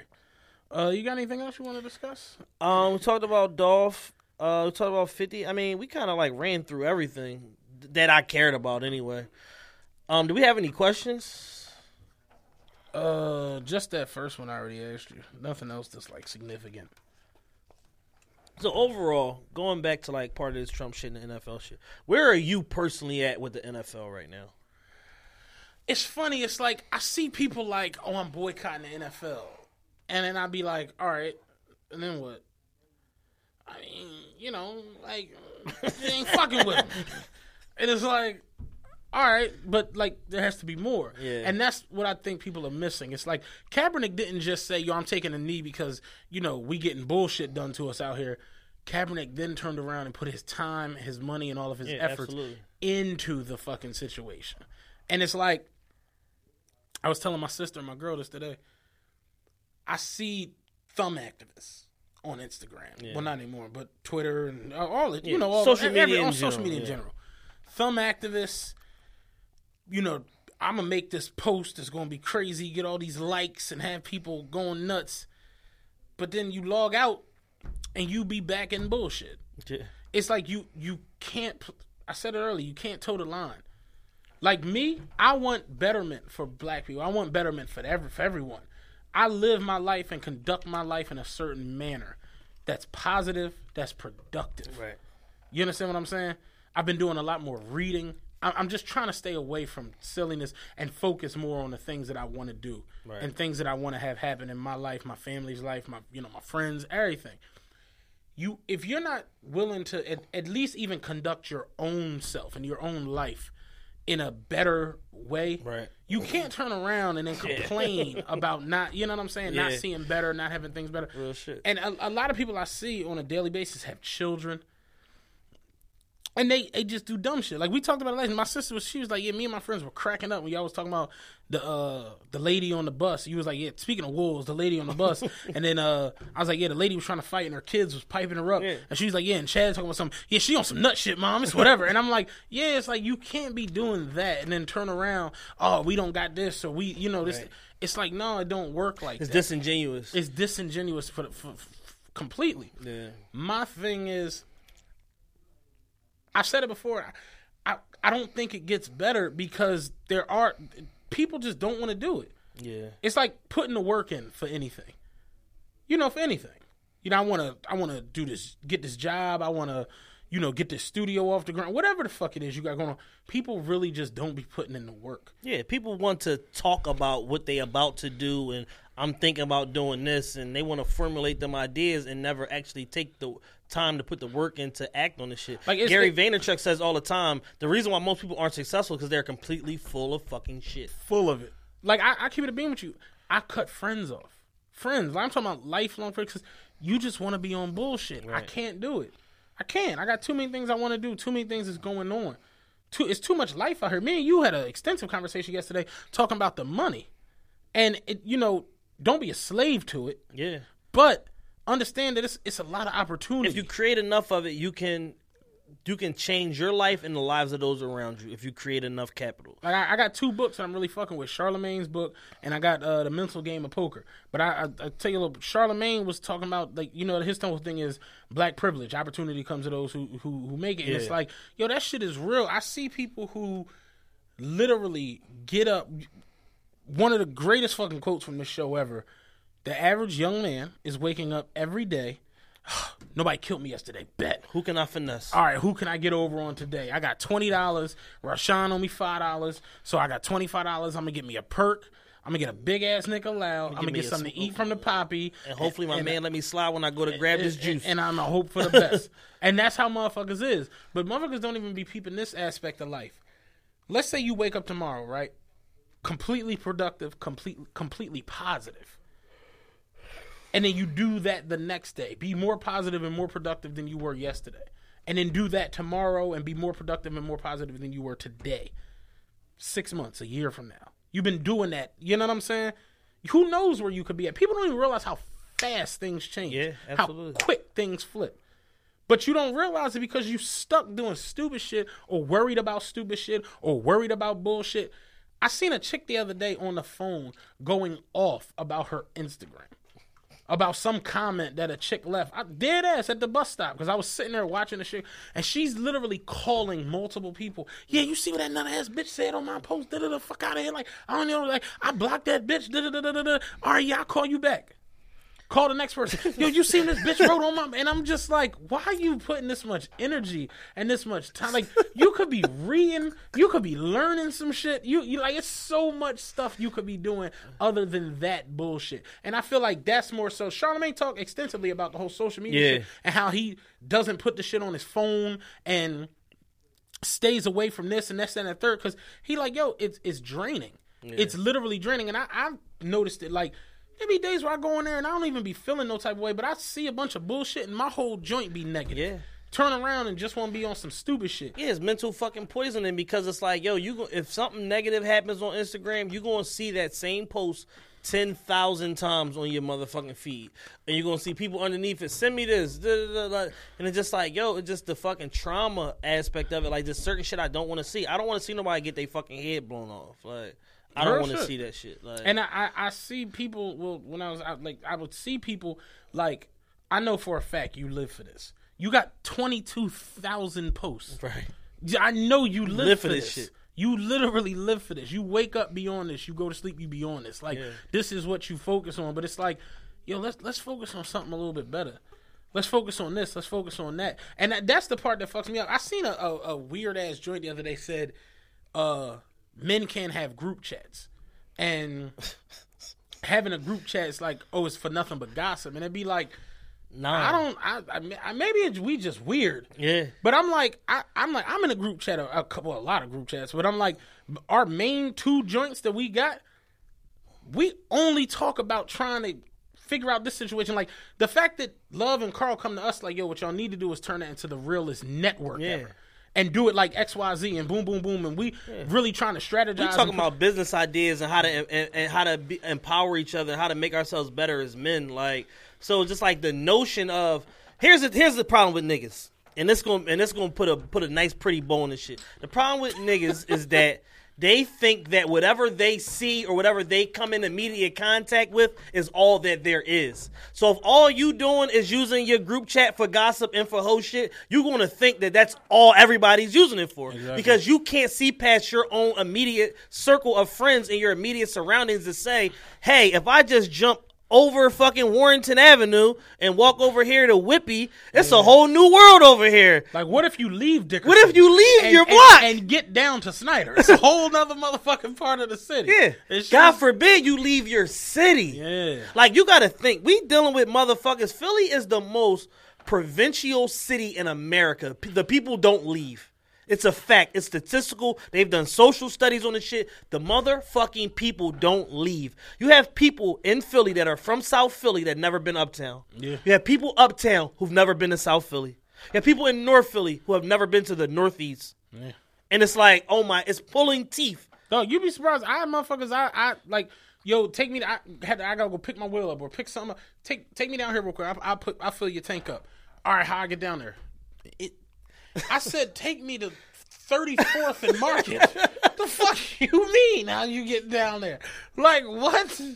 You would have thought I In seven minutes. That's how you get down. What do you mean? yeah, Pick a is, pick a route. that shit is real. Motherfuckers really don't go to the other part of the city. They don't. So it's like so you got to realize that a lot of these conversations that you be ha- that we be having just in general with are with brain dead motherfuckers mm-hmm. that just don't get it, and they just think that whatever they immediately see or come in contact with is like the Bible on everything. So they chastise and they put their they push their insecurities in their unknowings of things onto people in a in a manner in which to try to val- val- give it validity as a fact when it's just their dumbass reality. Like it is a fact to you, but our dumbass, your dumbass reality don't coincide with mine and seen. Yeah. And, and that's just really what it comes down to. And it's just I see so much of that shit, and I'm like, ah, that's an insecurity. That's a mental illness. like Dog, that's you- a mental weakness. I told you, I literally got to the point where it was like that, that was I'm like I'm deleting shit. I'm scrolling this shit. I'm not liking anything, and I'm just like like I can see through the stupid shit. I like I. I guess it's because I'm just a seven level, second level, next level thinker. I just my life, my mom, me being poker player. Like I just kind of do that on the strength, Right. and I, just so much silly shit. It's like, why are you just entertained by this? That that's another joint too. The shit that entertains the people here sometimes to me, it just be like, y'all can't be serious. Like it's no. We're on, we're ending week two of the for the dick for the pussy challenge. yeah. It just got entertaining two days ago. you know what I'm saying? The first run of it, the shit was so bad. I skip I'm- over all of it. I'm like, I'm not watching this shit. Like I said, once a couple celebrities did it, I, the shit was kind of funny. But uh, but it's like, yo, it took y'all, it took us to the point of, I was like, this is what. I'm not watching this. Then when I saw the Erica by doing Michael Black's one, I was like, all right, I'm gonna give a couple more a chance. And the shit has actually been pretty funny. The funniest shit on the internet right now, you know where I'm going with this. Boy from London. The boy Oh, that yeah, the Man fucking Not Hot. man's not hot. The new one, the new clip, yeah, it was meeting with the guy from Island Records. Oh yeah, Island. Yeah, he's I like, he's that. he's like, what Island Records? He's like, uh, just between me and you, man, s- s- Island. He's like, Island not spelled like that. You trying to make me look stupid, man? He's like, he's like, Island is I L E and then land. yeah. it's the best shit ever. But that's original, and that's Yeah. what I'm saying. It's like it's originally funny. Yes. there's shit I see that I be, I crack up because I'm like, yo, this, like the fillet dude. That was originally Yeah. funny. hilarious. So it, it you know, it, my thing though is like, it's not bad to like just get out and have some conversations with some people. That's another joint that I, I see a lot, and I just be like, damn, like I, I somebody the other day, man, was like, yeah, I love y'all show, man. It's like y'all speak so well, and I'm like, to me, we don't. Right. Like, we just we speak, but. I, I know for a fact going out and meeting people, just being around, motherfuckers can't hold a conversation, though. They just can't. It's like almost can't. impossible, and it that's from that shit. Like Yeah, it's from not leaving your block. somebody the other day said this, and this is this was really really dope. We was talking about the whole hurricane thing from down there, and one of the old heads in my job was like, uh, we was talking about the hurricane that hit Puerto Rico. Man. Yeah. Get, let, let's let's get Puerto Rico together, man. 'cause, Yeah. uh, Puerto Rico's in bad shape. Yeah, I'm doing an event tomorrow night at the corner. I got my man uh 3800 Lancaster. I got my man O Dollars hosting. This is our regular Friday night, but we're gonna give part of the door proceeds to the Puerto Rico hurricane relief. Um, just because it's like literally like nobody stepped up to do nothing except Pitbull. Like J-Lo. and- yeah, and Pitbull's from fucking Cuba. Like and him saying nobody's stepping up. They said that the uh I think the Royal Caribbean took a they canceled a cruise Yeah. and took a whole cruise ship down there to like get people out of there and give them somewhere Nice. to you know so that's fly and they said that one of the US naval ships is headed there with all of you know supplies and help and all that stuff. That's good, So it's like yeah, you know, the Trump the other day when they asked him like, "What's going on with the relief for Puerto Rico?" He's Like Puerto Rico well, fucked themselves. He's like, "Well, here's the thing. the Puerto infrastructure's Rico, bad. Puerto Rico is it's in the ocean. It's an island.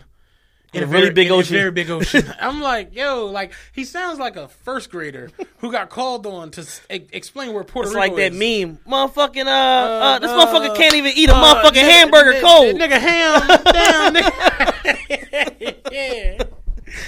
But um, no, we was talking about the Puerto Rico shit the other day, and one of the old heads in my job was like, I honestly, I, I like up until recent, I didn't really feel sad for the millennials and the next generation they're completely fucked. And I'm like, what, what, you- like, you know, Elaborate. elaborate. Like, tell, tell me. He was like, just looking at all the things that are going on, like the young generation, they can't function right. They can't live off the land. Yeah. They can't function without these devices, these things. And I started thinking about it and looking into it and reading. I was looking at like all the different places that were affected by the hurricane. Yeah. And I didn't know that Angu- Anguilla didn't get electricity till 1984. So I'm like, damn, like it's pil- it's people still there that were functioning without Yeah. that. You know what I mean? So it's like they understand how to like hunt, fish. Yeah. You know what I'm saying? Start a fire. Live, start a fire, live off the land. I'm like, they talking about uh, Anguilla and different parts down there might not get electricity back for like seven, eight years. They said that's how long it might take because they got to rebuild everything. That's nuts. And I'm like, could you imagine if some shit happened up here where electricity was going to be out for seven, eight years? Civilization might end. Seven, eight days. It might end. You got to talk to your kids? Can't just give them the iPad? Oh, have Lord. a conversation with your spouse. Yo, like, for a civilization like crumble. So you mean to tell me I gotta go outside and actually meet chicks? I, gotta- can't just send them emojis and dick pics. Yo, I gotta go outside and actually interact. Fuck that. You some nut shit. They on some nut shit. Trump on some nut shit. Get these breakers back up. And, uh, but I, I, once he said it, it made me just look around and just looking at different things, and I, I thought that was interesting. Like, yeah, like we we got to start learning again, yo. Like, you you you might got to take a day, you know, like like away from the phone and like go learn how to fish. Real shit. Like you might want to learn that. And it's funny because all my country part of my family, like my family, my, my dad's side, they all from like North Carolina. So they know this shit like time Yeah. and time, like ten times over. how to hunt, goddamn how to GPS. fish, how to fillet a fish, how to do a lot of different things.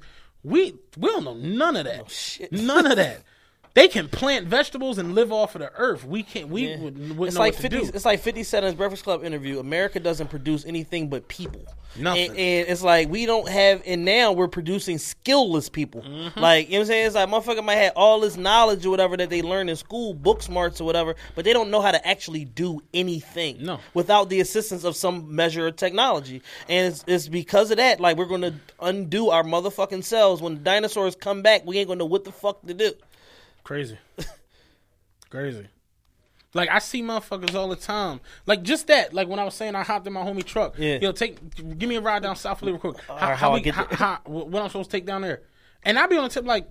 Use your fucking GPS. Like you, you got a fucking Yukon Denali. It's Yeah. one of them shits built into here. It's like Pick you, one. You got a phone, use the shit. But I'm like, here, take it a step further. Going back. Remember when we had MapQuest and had to print out your Yeah. fucking directions? I can take you further back. When I was a truck driver, I had an actual map. Moon, everybody else that drive a truck, they know what I'm talking about. The map Yeah. with the spiral back. You, I remember having to map out the trip. And I'm talking about I was driving from here to Washington State Right. with no motherfucking. I'm talking about 2006. Navigation and shit didn't, wasn't even really out yet. No, real rich, shit. rich motherfuckers had that Rich, shit. like you ain't had that shit though. They would tell you, "Yo, take this highway, this highway, this, this, this, that, and the third. You had to figure that shit out, like going through a map, like how far I'm gonna drive today, how Right. far I'm gonna go tomorrow. This, that, real shit. So it's like I can do a map pretty well because I did. I drove Yeah. cross country. I literally went from here to Washington State, down through Oakland, coming down through New Mexico, Laredo, Texas, Oklahoma, Alabama, back up 81 through Virginia, back to fucking Allentown. Like I used to do that shit all the time. Yeah. So I literally went in one big circle throughout the country. I've been to every state except for above New York. But you, you learn, you and that's how you like. So now I could do that because Yeah. I learned it, and it's like we really don't teach ourselves anything. And Don't then teach yourself shit. I look back on like a lot of the things I learned growing up were from my mom and my dad. They Yeah. they taught taught us, spoke with us, had us having conversations with all their friends and different things. So it's like, yeah, I see kids now. People turn the phone on and throw it at them. Leave me alone. They get them an iPad, throw it at them. Leave me alone. From one years old, throw the iPad right at throw him. the iPad right at them. And it's like, no, you got to talk to them. You got to nurture them. You got to raise them. You got to help them talk, help them learn, help them think. Yeah, stop letting Tim Cook raise your kids. Yeah, like it, it's ridiculous. It, it's it's it's insane, man. And we we really just got to get back to learning and staying away from all of the boy. And that's not Yeah, me preaching like I'm better than nobody because I'm, I'm no better. I, but I, I catch myself at times like, yo, I'm tripping. Like, why am I? Why do I care this Like much? I literally this? haven't watched TV in like two weeks just That's because the shit one. just wears me the fuck out, and I'm just like, yo, I must be getting old or something. I'm like, cause I can't do this shit. Like I be I be looking, I be on the internet, but looking for information and looking for ways And- to and- fucking and- educate And that's myself. what I said the other day. I'm like, I go on like I go on the internet. I get into my Wikipedia hunting situations and I start finding all these different stories and all these different things and I'm reading about this cult, I mean this revolution, this cult, this thing that happened, this thing Yeah. that went on, this time period in America, this time period. Like the other day when uh y'all were talking about how many people got killed in World War II. And I was like, yeah, it was it was 65 it was, it was upwards of 65 million. You know what I mean? I'm like, I remember that from like back in the day. And I think you was like, Matt, full of shit. I'm like, no, really. Like, I, honestly know all of this stuff. And it's like, I really, I get into my time periods where I just be on like a quest for knowledge. Right. Like, I just want to learn as much as I can and try to figure out as much as I can just because, I don't know, it just seems cool to know the answers to things. And like Rick, uh, shout out Rick Moore, man. Like old head at my job, Rick Pop. Shout out, Unc. Yeah, shout out Uncle Rick. Rick literally was like, this motherfucker, man, he just always talking, but he's like, I give him credit. He be knowing his motherfucking shit. he's like, he be talking all goddamn day, but he know what the fuck he talking about. And it's just like, I looked at my mom, and I always say like, I could ask her anything, and she just knew the answer. Yeah. And it's just like you only get like that by acquiring knowledge. Acquiring. Sometimes it's useless knowledge, but then with the day a motherfucker come and ask you and you know, you're like, oh shit. They're like, how you know that? yeah. I mean, like But- I, I'm I'm that person for people that are my media circle. They call me all the time. Yesterday, my man called me and said, "Hey, do you think opening up?" It's like my man just came home from jail, did 23 years. You think opening up a lounge in Delaware is a good idea? I said, "Yeah, it's- a good idea." It's like, why, why, why not? I said because looking at the market, they don't have a lot of different options. I'm like, you know, the people are literally crazed for something to do. They come out at fucking nine o'clock when the fuck you open the fucking doors up. The shit is essentially free money. I said, furthermore, I got a network of people that can fucking promote the events, move people, and you could just fucking make money for a fucking year. Because my man told him no. He called me. I got the fucking expertise and I got the infrastructure to help him fucking do this. I had shit. one of my homies. He was like, "Yo, Matt, like he, he, we, I gave him my number at the barbershop. He's like, "Yo, I'm gonna hit you, dog," because he's like, "I be, I be needing answers to different little things, man. I be knowing you be knowing a lot of little shit." I'm like, "Yeah, well, you got my number, dog. You need me, just shoot me a text or whatever, whatever." This nigga called me at like 3:30 in the morning. I was asleep. I see this shit ringing. I'm like, "The fuck?" I'm like, "Hello?" He like, "Yo, real quick, Real quick. It's th- I know it's three thirty in the morning. real quick, what you think was better, Confessions of Fire or Volume One? I'm like, yo, lose my fucking mind. You fucking kidding me right now? like, he like, I'm saying, I'm with my man in the studio. Cam'ron or Big. L? Like, what the fuck? It was like, yeah, man, like. Uh, I just was always one of them people to like. I, I just like knowledge, and I like, and especially at this point in my life, I'm all about betterment. I, I want to see better from my people, everybody, like the next person, just whoever the fuck is out there. I just want to see better. I don't want to see. I watched I, somebody sent, and I, I wouldn't have watched it had I not it not been sent to me. Okay. Somebody sent me a video of chicks rumbling in the projects. They rumbling, throwing haymakers. Everybody in the projects is standing on cars, jumping around, filming. Of the course shit they were. like apes do. These bitches is rumbling. The chick mom come out, and the the the, the chick starts swinging on her mom. Like this chick and this chick are rumbling. This chick's mom comes out. This chick starts swinging on the mom. The mom and her start rumbling. Then the mom and the daughter start rolling on the girl. And the the other one's mom comes out and she's snapping on the daughter like, "You serious? Y'all doing all of this over a nigga? Like you serious? You're over a nigga?" And the uh. other mom and the daughter are dancing on the front steps, like we just fucked that bitch up. That and the crowd going crazy and they hyphy and all. I'm like, Jesus Christ, like We never gonna be free. never. Because it's like we turn right back around and be cool with this dumbass shit. And it's like, I told my homie, I'm like, yo, don't send me shit like this, man. I'm on a positive vibe. I don't want to see this Right. goofy ass shit. But it's it's the truth. And like that's where you was talking about where am I at with the NFL shit. It's like the the message completely got screwed up It's fucked. in the last week. I don't even know Like we once I saw the Sports Illustrated cover, I said it's over. yeah, I don't even know if we could get it back. But my thing is Kaepernick's original message was brilliant. What he was saying, how he was handling it, he was so elegant elegant about how he was going about the situation. Absolutely. It was so beautiful. To see it just blown to shit now is like it's sad as fuck, and it's like everything else that happens with us. We shit is a joke. You know what I'm saying? It's it's more so of a it's it's a punchline.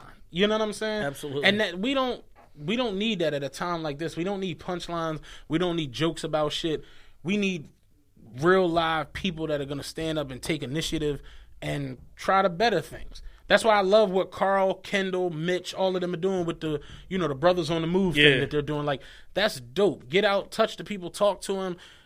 If if you help one person, that's dope. So where I'm at is I don't know if we could ever, you know, I like what next. Yeah. That's more so my joint. Now what? Like what are you willing to do? Right. You know what I'm saying? Like, you all for racial injustice to stop. You all for police brutality and flat out racism to go away. You cool. You you want that.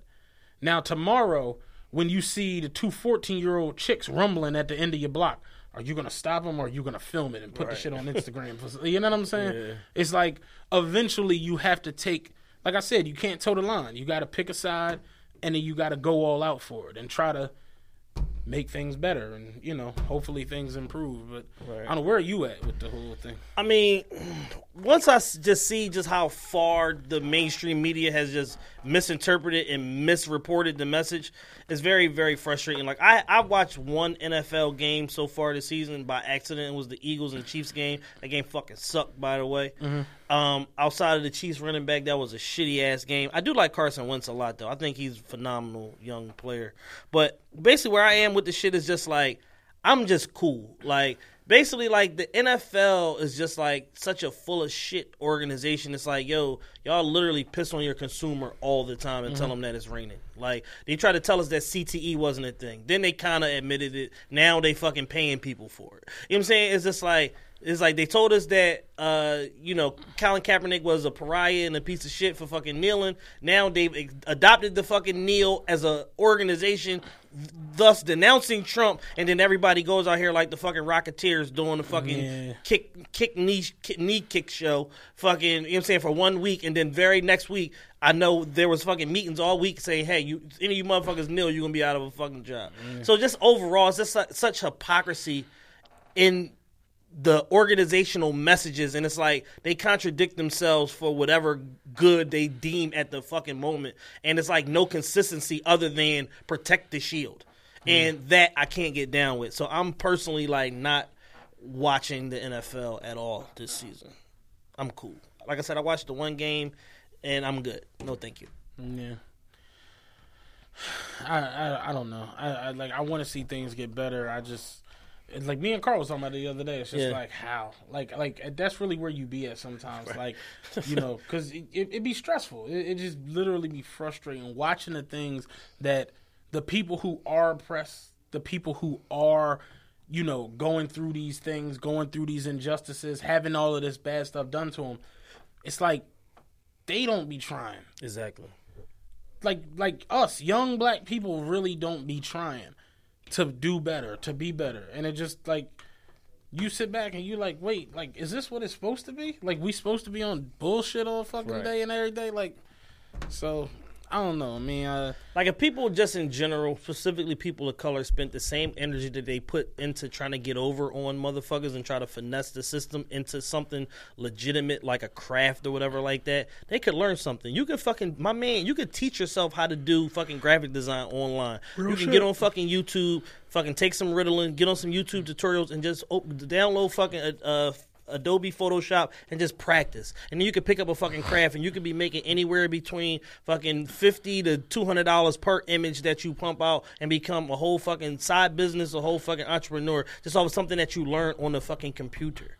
Like my homie simply taught himself, taught himself how to fucking do that shit, and now he makes thousands of dollars a month fucking doing graphic design. Mm-hmm. So it's like if people put the same energy into something positive as they do into the bullshit and just fucking scrolling YouTube looking for fight videos all fucking day, who knows what they could accomplish?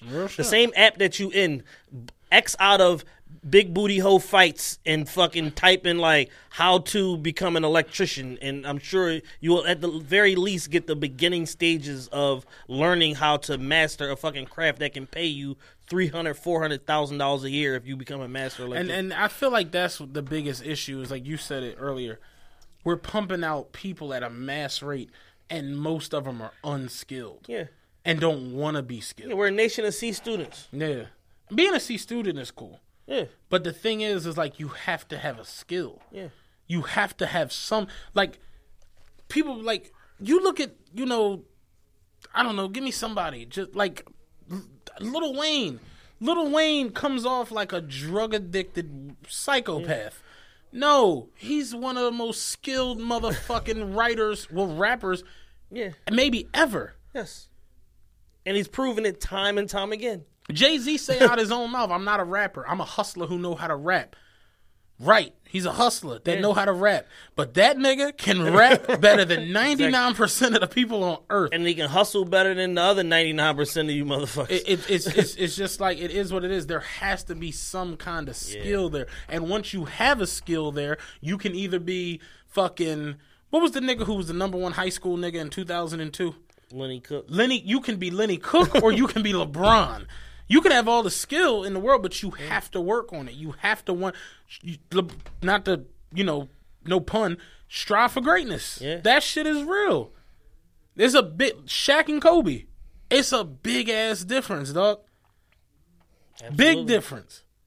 It's a big difference from shit, Tupac and Biggie. Because if Big had Pac work ethic, we might have got three or four albums out of Big. We might have got 10. Makaveli was done in seven days. Real tough. it's just a it's a big difference. So, somebody the other day was like, uh, hustle beats talent. I think that's what the tweet was. Hustle beats talent when talent don't work hard. exactly, and it, it's like that. Like it's the truth. Yeah.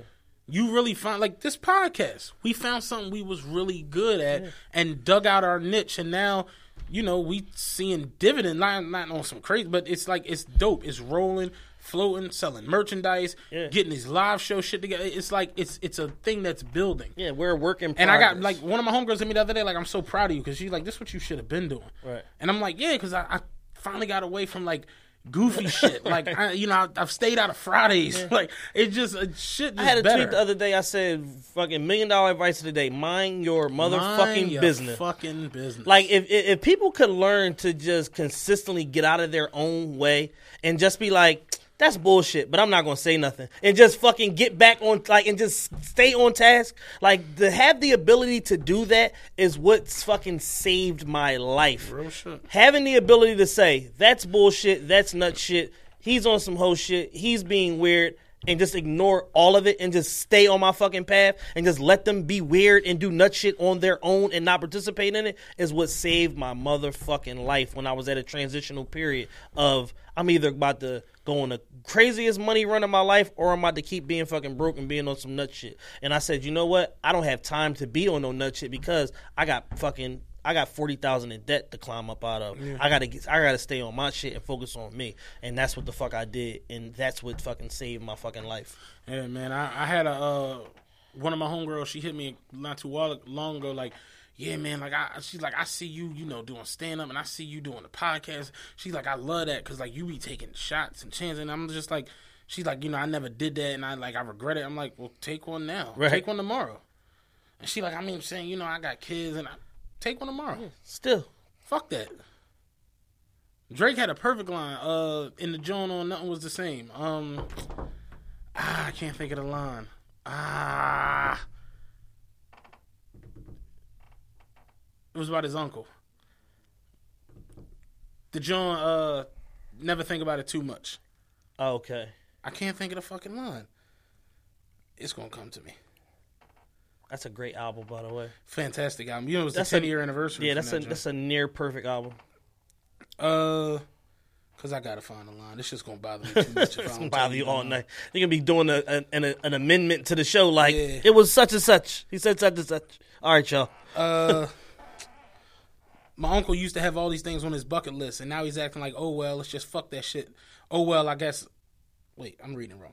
My uncle used to have all these things on his bucket list, and now he's acting like, oh well, that's just life, I guess. No, fuck that shit. You can still do what you want to do. You got to trust that shit. Like that shit, real. Fuck that. Don't think you got something it's you never want. too late. You got no, no. My girl mom didn't become a teacher until she was thirty. Yeah. You know what I'm saying? Like you, you want to change and got something you looking to change up and do My differently. grandmother went back and got her master's, got her a fucking bachelor's degree. She did a accelerated program at Peirce.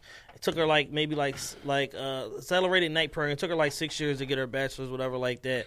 And this is right before she, uh, a couple years before she retired from HUP or whatever. But it's like it's never too late. Like she went to Peirce, got her fucking bachelor's in business administration, got a fucking salary bump. You know what I'm saying? Created some more uh retirement money for her fucking self. You know what I'm saying? It's never too Dog, late. Marvin Hagler is like a big actor in France.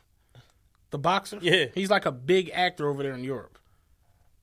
And the nigga went and learned French, tearing it up with Denzel over there. Like you can always flip side. Denzel Hagler. but but but you gotta want it and you gotta do better. Terry Crews was saying in the uh, Oh, yeah. in the interview that he did with with uh, with Ebro, he was saying that people he, for those of you that don't know Terry Crews the actor whatever, he's on his third TV show. He said he's literally done 600 hours of television, Mm. 60 major motion pictures on top of all of the other entertainment shit or whatever that he's done. And he's like, I played in the NFL for seven years. I bounced around team to team. I was a special teamer. I went over to the World League, came back into the NFL. One of the only people to ever make it back into the NFL from the World League or whatever. And he's like, the whole thing is so many people think that their life stops when football ends, but that's really the beginning of your life. He said because not one single owner of a football team got here by playing football.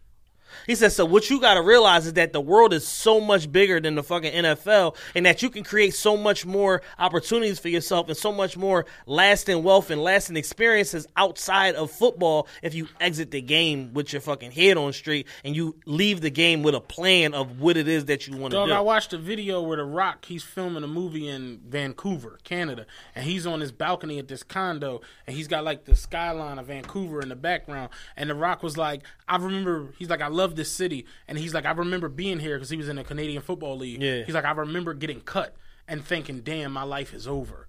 Because you know, Rock played offensive line in Miami, and he, he he came out was undrafted, didn't get picked up by no NFL team, went to Canadian Football League. He's like, I played there and got uh, dropped in this city. Right. They released me, and he's like, I remember looking at the skyline, like, damn, my life is over. I'm gonna be a failure. right. I'm the highest paid guy in Hollywood. Think about how nuts that is, and it's just like And he's had two careers because he's one of the greatest figures in the history of pro wrestling ever. Not just black, just period. One of the biggest, most iconic figures in pro wrestling history. It's him. He's number three. Hogan's number two, and then Stone Cold. Well, it, it's between Stone Cold and Hogan, but yeah, it's like it's one of them two, and then Rock is right there. Yeah. But it's like, yeah, it's like you really can have a career in anything, but you gotta push for. Po- you gotta be positive, and you gotta want gotta to put the, progress. you got to put the time in. You got to put the man. had The Rock in. decided to get a revolver and ten grams of crack, who knows where the fuck he'd have ended up? You know what I'm saying? It's like it just is. I was watching Tommy Morrison 30 for 30 the other day. Yeah. So ridiculous, man. It's so goddamn sad because Tommy Morrison was gifted and he had a lot of talent. And once he did Rocky, it's like he was through the roof. Yeah. All the dumb shit. And then once he got AIDS and then getting the DUIs left and right, he just couldn't get out of couldn't get out of his own way. So that's my biggest thing, man, with the whole NFL, just everything. Not even the NFL. Like NFL is a small part of society and what Yeah. goes on. Yo, and that was another point that Terry Crews was making. He said, "Yo, the NFL, because of the way it's marketed in America, will trick you into thinking it's this big international game." He said, "I went to London, couldn't find the shit. Went to all these other places in Europe." On a Sunday, couldn't find the shit. Went to fucking Belgium, couldn't find the shit. Went to Hong Kong, couldn't find the shit. He said, so what I realized is that nobody else fucking cares. Mm-hmm. The majority of the population in the world is outside of the United States and outside of I- North listen, America. I try and to ex- nobody I gives tried a to fuck. explain to niggas in my job one day that basketball is a bigger game than football. Hands down. You couldn't. I, I'm sitting. I'm like, dog. It's a global game. Yeah. Football's not global. If you go to anywhere else in the globe and say football, they're gonna get a soccer ball. Out. Yeah, absolutely. Like, real- like There are murals of Kobe Bryant and LeBron James in China. China. Like dead ass, like it's a global game. I was like, I told him, I was like, yo, I don't even think football is going to be what y'all th- like. What y'all see it as? I don't think it's going to be that in 15 years. You said last show has been on the decline the last four years. like real shit between the CTE, the fact that all of this goofy shit, the fact that where the shit goes with the now they done brought back now you can celebrate, but it, they was just they took so much out Yeah. the game because they could because it's a seventy percent black game and they want niggas to hush up and be good boys. yeah. So for that reason, peace. I'm out NFL like I'm cool. you know what I'm saying? I don't want no smoke with y'all. Anything else you want to finish on? This Um, show. make sure that y'all go uh, to the realestmerchever.com, buy a shirt, buy a hat. Um, the end of this month, I believe, is when the 15% off ends. Is code TRPE15. We have uh, TRP merchandise, y'all wear merchandise, mugs, phone cases for the iPhone 7 and the 7, 7 Plus, the 8, and the 8 Plus. We got phone cases for everything. We got beanies, uh, mugs, all need to get a of couple shit. six S joints because people ask me, did you have six cases too? Okay. So So we'll add them Paris. Listen up, add up, add the fucking six and the six S cases. Um. So yeah, I mean that's that's basically it, man. Go to the easiest way to support us and to get something in return is to buy a piece of merchandise, definitely. flat out. Uh, anything you want to plug? Um, every weekend at the corner, 3800 Lancaster Avenue. I'm there Friday and Saturday night, 9 p.m. to 2 a.m. Friday we got DJ Paper Chase. Saturday we got DJ Wayne Stacks, my young young gunner. I'm like grooming him. He's like real dope young DJ. Um, I don't really have no big events coming up next week. Uh, A3C in uh Atlanta. I'll be down there Thursday to Sunday with Black Poppy. He's doing the cigars and cognac show put on by uh Philly the Boss and um, Yak House Entertainment. So we're doing that show. We scrambling now last minute trying to get on a couple more shows, whatever. But he'll definitely be on that show. He's one of the last four artists performing. Um, if y'all in the Atlanta area, come check us out at the Cigars and Cognac event for A3C. In Atlanta or In Atlanta. I thought you said Atlantic City. No, in Atlanta. I think you said Atlantic City by accident. Uh, well, Al- Atlanta, Yeah. Georgia, Okay. not Atlantic City. All right, we out. We out of here, man. Peace.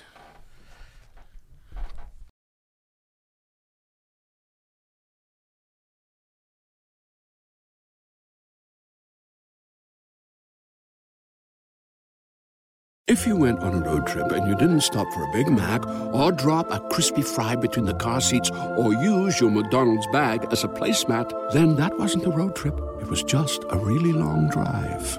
Ba-da-ba-ba-ba. at participating McDonald's.